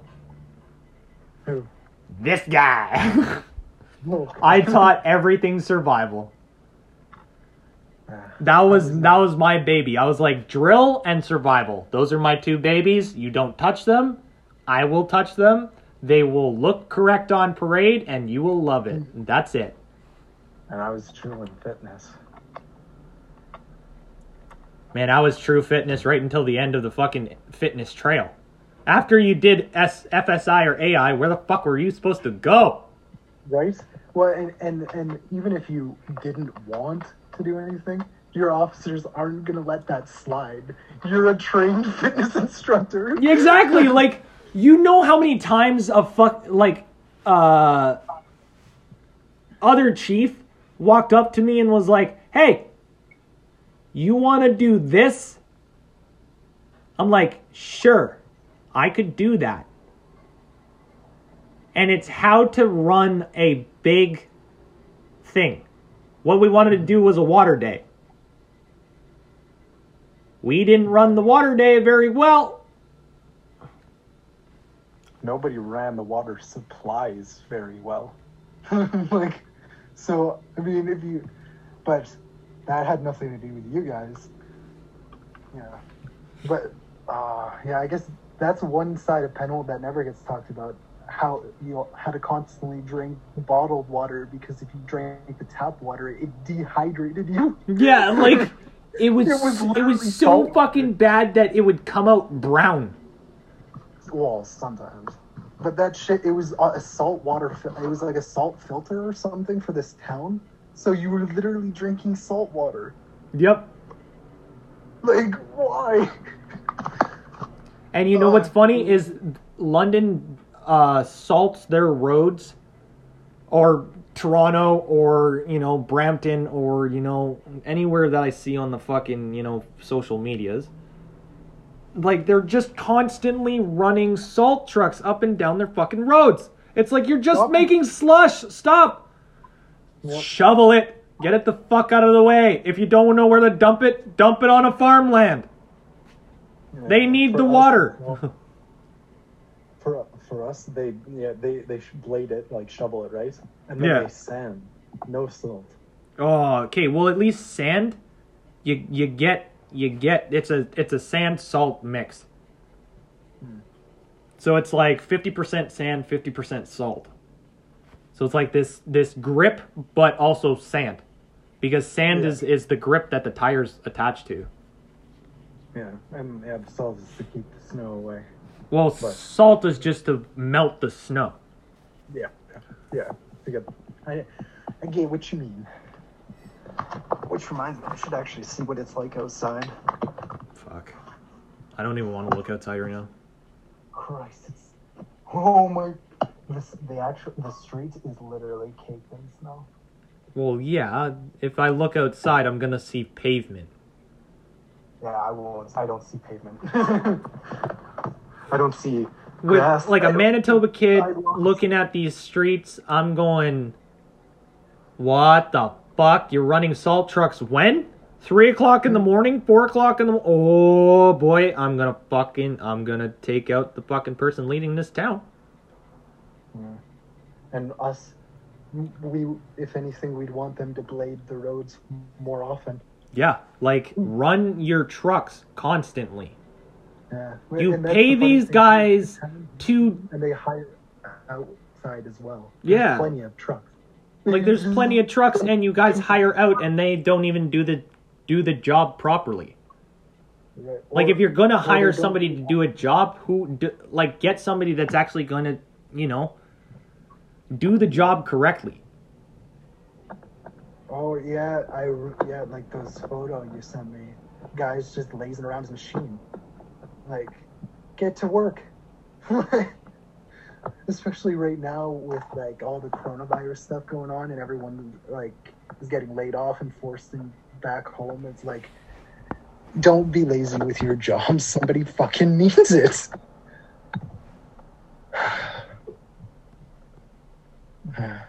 Especially when know. when I walk into the when I walk into a hospital, because you know I've had something personal happen to me that uh, that has never fucking happened to me. That you know off air I will divulge into what actually happened, but I mean on air I'm just gonna fucking say you know I I woke up to a uh, you know a situation that I didn't want to be in. Unfortunately, I got stoned before I, I, I, you know, correctly thought about it, and then I did the thing, and then I regretted doing the thing. Yeah. Let's just say that. And then the people that I encountered along the way were both homeless and people of money, and the people of money were assholes, and the fucking people without money actually said thank you. Yeah. The people with the least to least to give generally have the most to offer. Exactly. Like the people that are on, like people that are down on their luck are the most caring. Absolutely. like we need more people that care. Like obviously i care about my Yeah, like my fellow person. Like i would you know care about myself right? Yeah.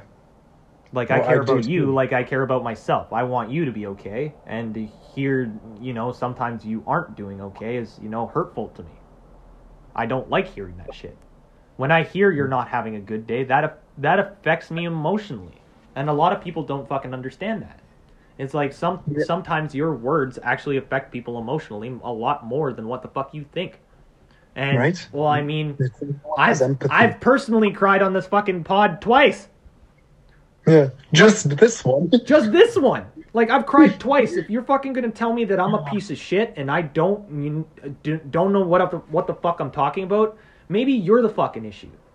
Because Yeah. I'm 249 in. This is the longest podcast I have recorded, and I'm fucking proud about that because it's it's with a guest that you know will be on more, will be on, you know, multiple times, and it will be a multi-part series of Chief, and it's just What? Chief, Chief and Mix. It's like mixed Huh. Chief. Oh, know like what's that's that's gonna be that's gonna be like your fucking name. It's just mixed chiefs. It's like mixed chief. That's it. Mixed chief. That's like put your put your you know Twitter account to it. Put your fucking you know Instagram tag to it. You know take it away. Because you know what? That's that's that's who I think you are to me. And It's nobody else can take that title away from you because well you are mixed chief to me. we never we actually we never talked about why I'm called chief either.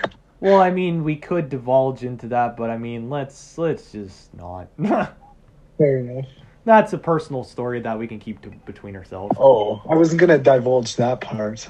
It was Oh. just it was like there there's it was like an interesting story. A cadet me, gave me the like uh and the idea that I should I should go by chief even though I'm not the chief at camp. And then I remember I went into uh, Pen, uh not Penhold. I went into Red Deer, right? Yeah, Red Deer. To um, and that's when I got my hat. And they almost didn't let me get Master Chief put on it because they figured it was a Halo reference. So I pull my lanyard out of my jacket and I'm like, dude, I'm like I'm a cadet. I literally care nothing about that. yeah, exactly. Like, I, I want my title on my hat. and uh, and I loved it because with our rules at camp, I got to keep wearing my hat, and people started knowing who I was. And uh, yeah, and I, that, I, that I'm pretty sure you had a hat made for me. Did I? Yeah. Was it? Wait, did I? It was Christ. the uh, it was the Irish. Um, it was 98% Irish. Hmm. Ah. Man, because I would I would always say I'm Irish, like I was full Irish, but I, I'm like, well, now that I'm looking at my bloodline, I'm like, holy shit, nope, I'm not Irish. I mean, I'm a little bit Mhm. Irish, but I'm mm. I'm just the West Coast. same. I'm I'm Irish, Norwegian, English, Scottish. Ukrainian. I have some Hmm. Scottish in me. I I have some. Irish in me. I have some German. I have some Norway Norwegian. I think I have a bit of French. No German though. I think I had a little bit of French at some point, but I mean, I don't know. I'll have to talk to my parents about it. But I mm-hmm. mean, that's Well, a and I fucking mean- adventure in itself. Right. One. I mean, we're Canadian, so we have a bit of French in us, regardless. Well, yeah, I have a, like a little bit of you know knowledge in French, but I mean, like I don't fucking dive into it because I don't like to speak French. Really, I Really? fuck it up. I don't enjoy speaking it because when it comes down to the moment of actually speaking another language, I would prefer to speak to you in English because that's what I know. I know True. how to talk in it. I know how to write in it. I know how to explain in it.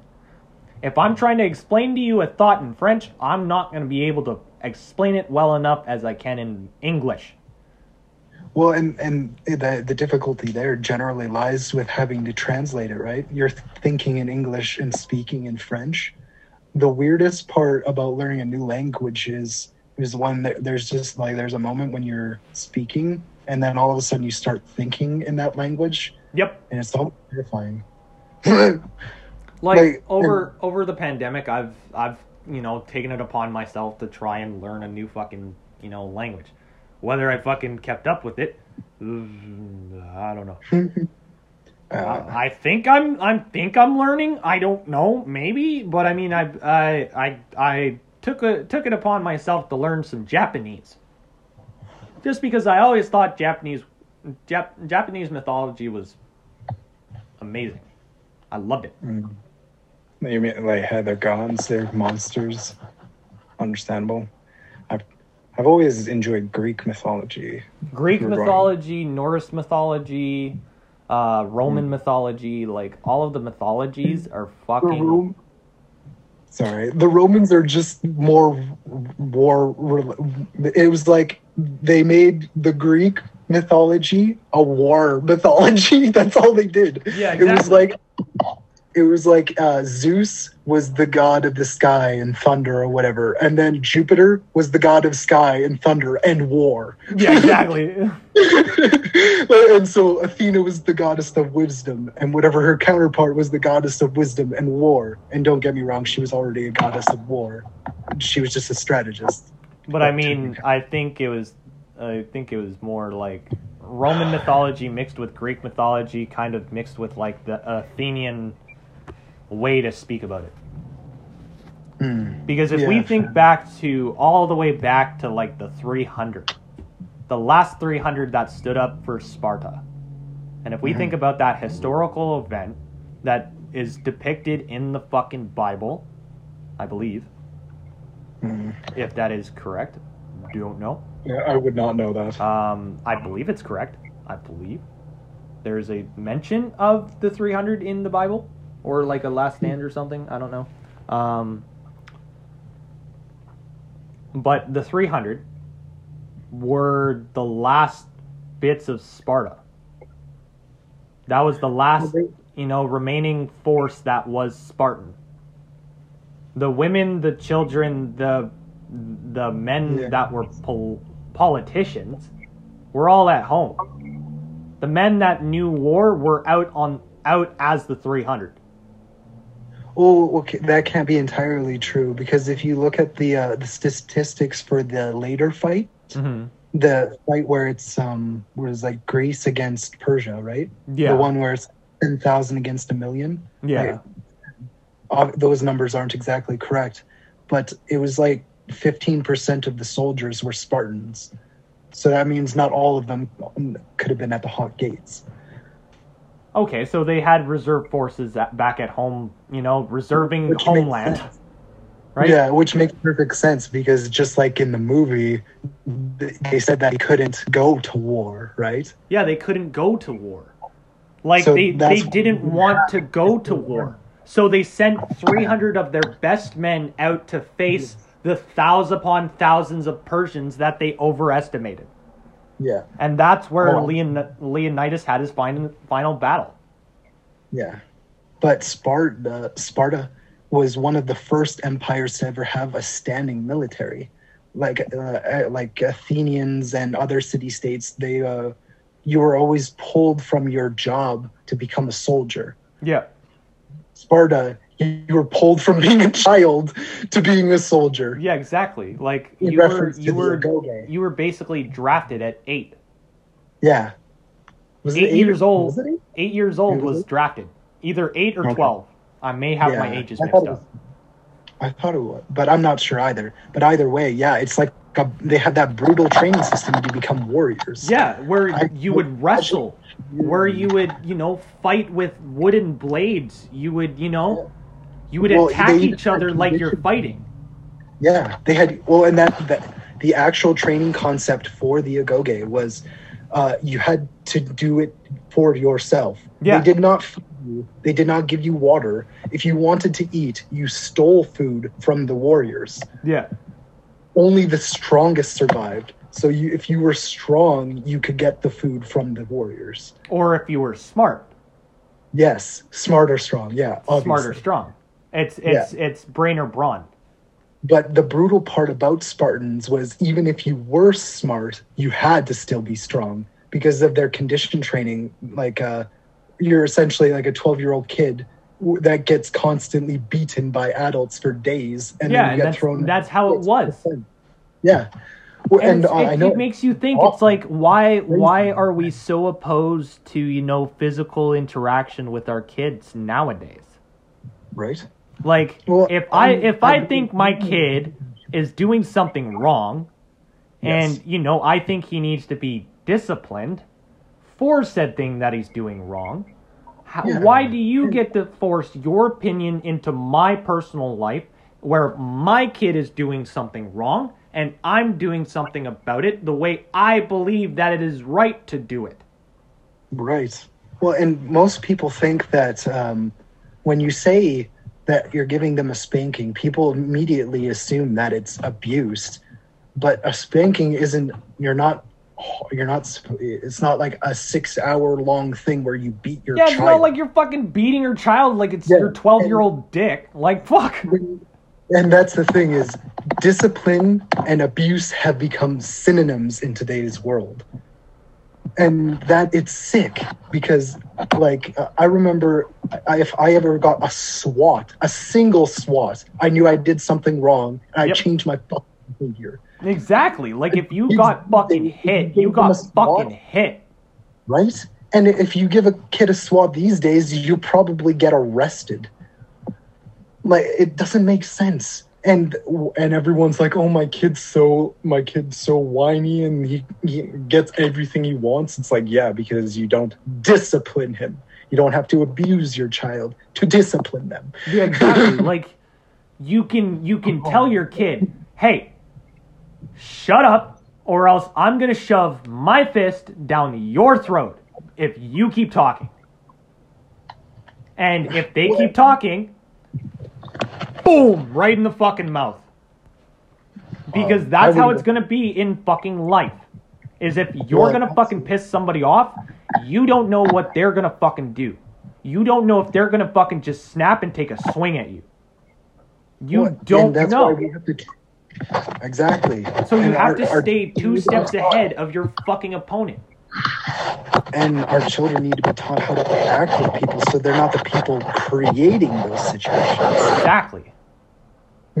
because th- and that's what it is nowadays like you, uh, all of the old people are complaining about having a disrespectful youth but they're the ones that created it Exactly. They're the ones Like, that didn't care, didn't want structure, didn't want this, didn't want that, didn't want this. That was too fucking fancy or expensive, so they didn't fucking get it, but now they're forced into fucking getting it now. And now they're being forced into a society that they don't want to fucking be in. It's like, well, if you don't want to be in this fucking society, then, you know, you- mm, it's, it's people getting salty for letting things grow into something else their parents raised them to be the people that are complaining about the, what's happening now yeah, exactly. So their com- like, their parents made them good people, right? Let's say in quotations, uh, because obviously not all will be good, but like let's say they are upstanding people, uh, like Yeah. from their moral standpoint, and that like I would say if uh, forty years ago they had a good moral standpoint, but anyways, uh, the people that were taught that standpoint did not teach that standpoint and that is why the that's why you have a bunch of little assholes running around. Is because instead of um, reinforcing those beliefs, they let like they let the people do whatever they want and create exactly. a shitstorm, and what they do is complain about it instead of trying to fix it. Exactly. And I posted I posted on Facebook. I don't know if you saw the post uh, because I know you don't don't really go on social media. Facebook. Yeah. Um, but I mean, I posted a personal fucking thing that I believe was, you know, the right thing to do. I shared it. I don't know where the fuck it went or who the fuck knows about it, but I mean, it's out on Facebook. If you look for it, you know exactly what the hell I'm talking about. Now, I just did a post on Instagram, um, doing, you know, doing a post. I I actually haven't checked my fucking Instagram. Let me check. Let me check it right now. At Mixed Circles, if you want to follow on Instagram. Shameless plug on my own fucking pod. Shut up! I don't care about your fucking car. Shut up.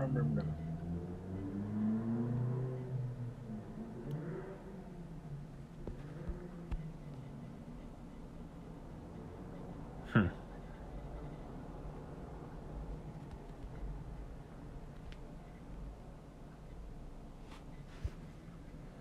Fuck. Man, that's depressing. Only one person has seen that fucking story. Oh well, fuck it. I don't care.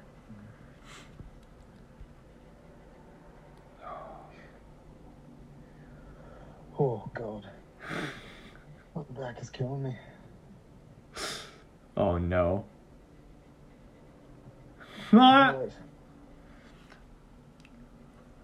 Uh, Mr. Seaman is Mr. Seaman is on the range. Oh. Oh. Huh. Wonder.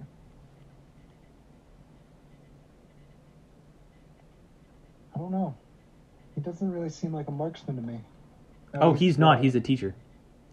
Ah, Well, I mean, he's not really a teacher. He just no, no. Eh, he just he he just does him. That's what he does. Yeah. He's a good person. Hmm. I enjoy having him around. I didn't even think about that. You, you, he's near you? No, he's not near me. I wish he was. He's more near you. Wait, I wonder if, if that's who I was seeing on the Snapchat world thing. Maybe? He, he's not the fucking Batman, is he? Uh, yeah, nah, whatever. maybe. I don't know. He totally is. Never mind. I know I do. He is closer to me. Yep. I mean, he he hasn't uh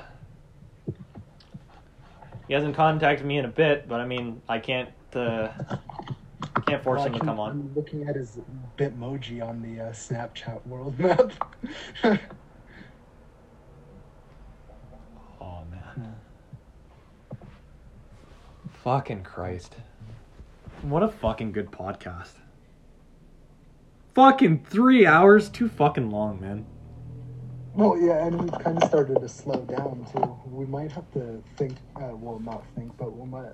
Should, we should probably prepare a little more better for next time. Well, I mean, since Like we're that. winding, well, since we're winding down at 306, why not just end at 307? So we have 30 seconds to do an outro. So probably this has been Mixed Circles podcast episode five. This was fucking, you know, amazing time. I loved having you on. We're, we're gonna continue talking after air, but I mean, we gotta end this soon. So it's been a, it's been a pleasure. We can fucking have another episode. We can have another part. We're gonna have a fucking series. I don't give a shit. I will have you on as many times as you want. So thank you for coming on. Thank you, man. I, I definitely enjoyed this more than I thought I was going to. Well, I mean, that's that's the wonderful thing about just talking to your best friend. Nice. Yeah, j- getting to talk. Exactly. And yeah, before this is a runaway phone call. Runaway phone call. Yeah, true. Like, uh, but I mean, for anybody listening that's gotten to this 307 point, you know, thank you. Uh, really appreciate it. You know, thank you for listening. Thank you for showing up. Thank you for listening to the whole fucking thing. If you actually listen to the whole fucking thing, I mean, this is gonna be a fucking long one. So, buckle up. It was a fucking roller coaster. It's gonna be a roller coaster after this. So. hmm Buckle up, it's gonna be a ride. 2021. Let's go.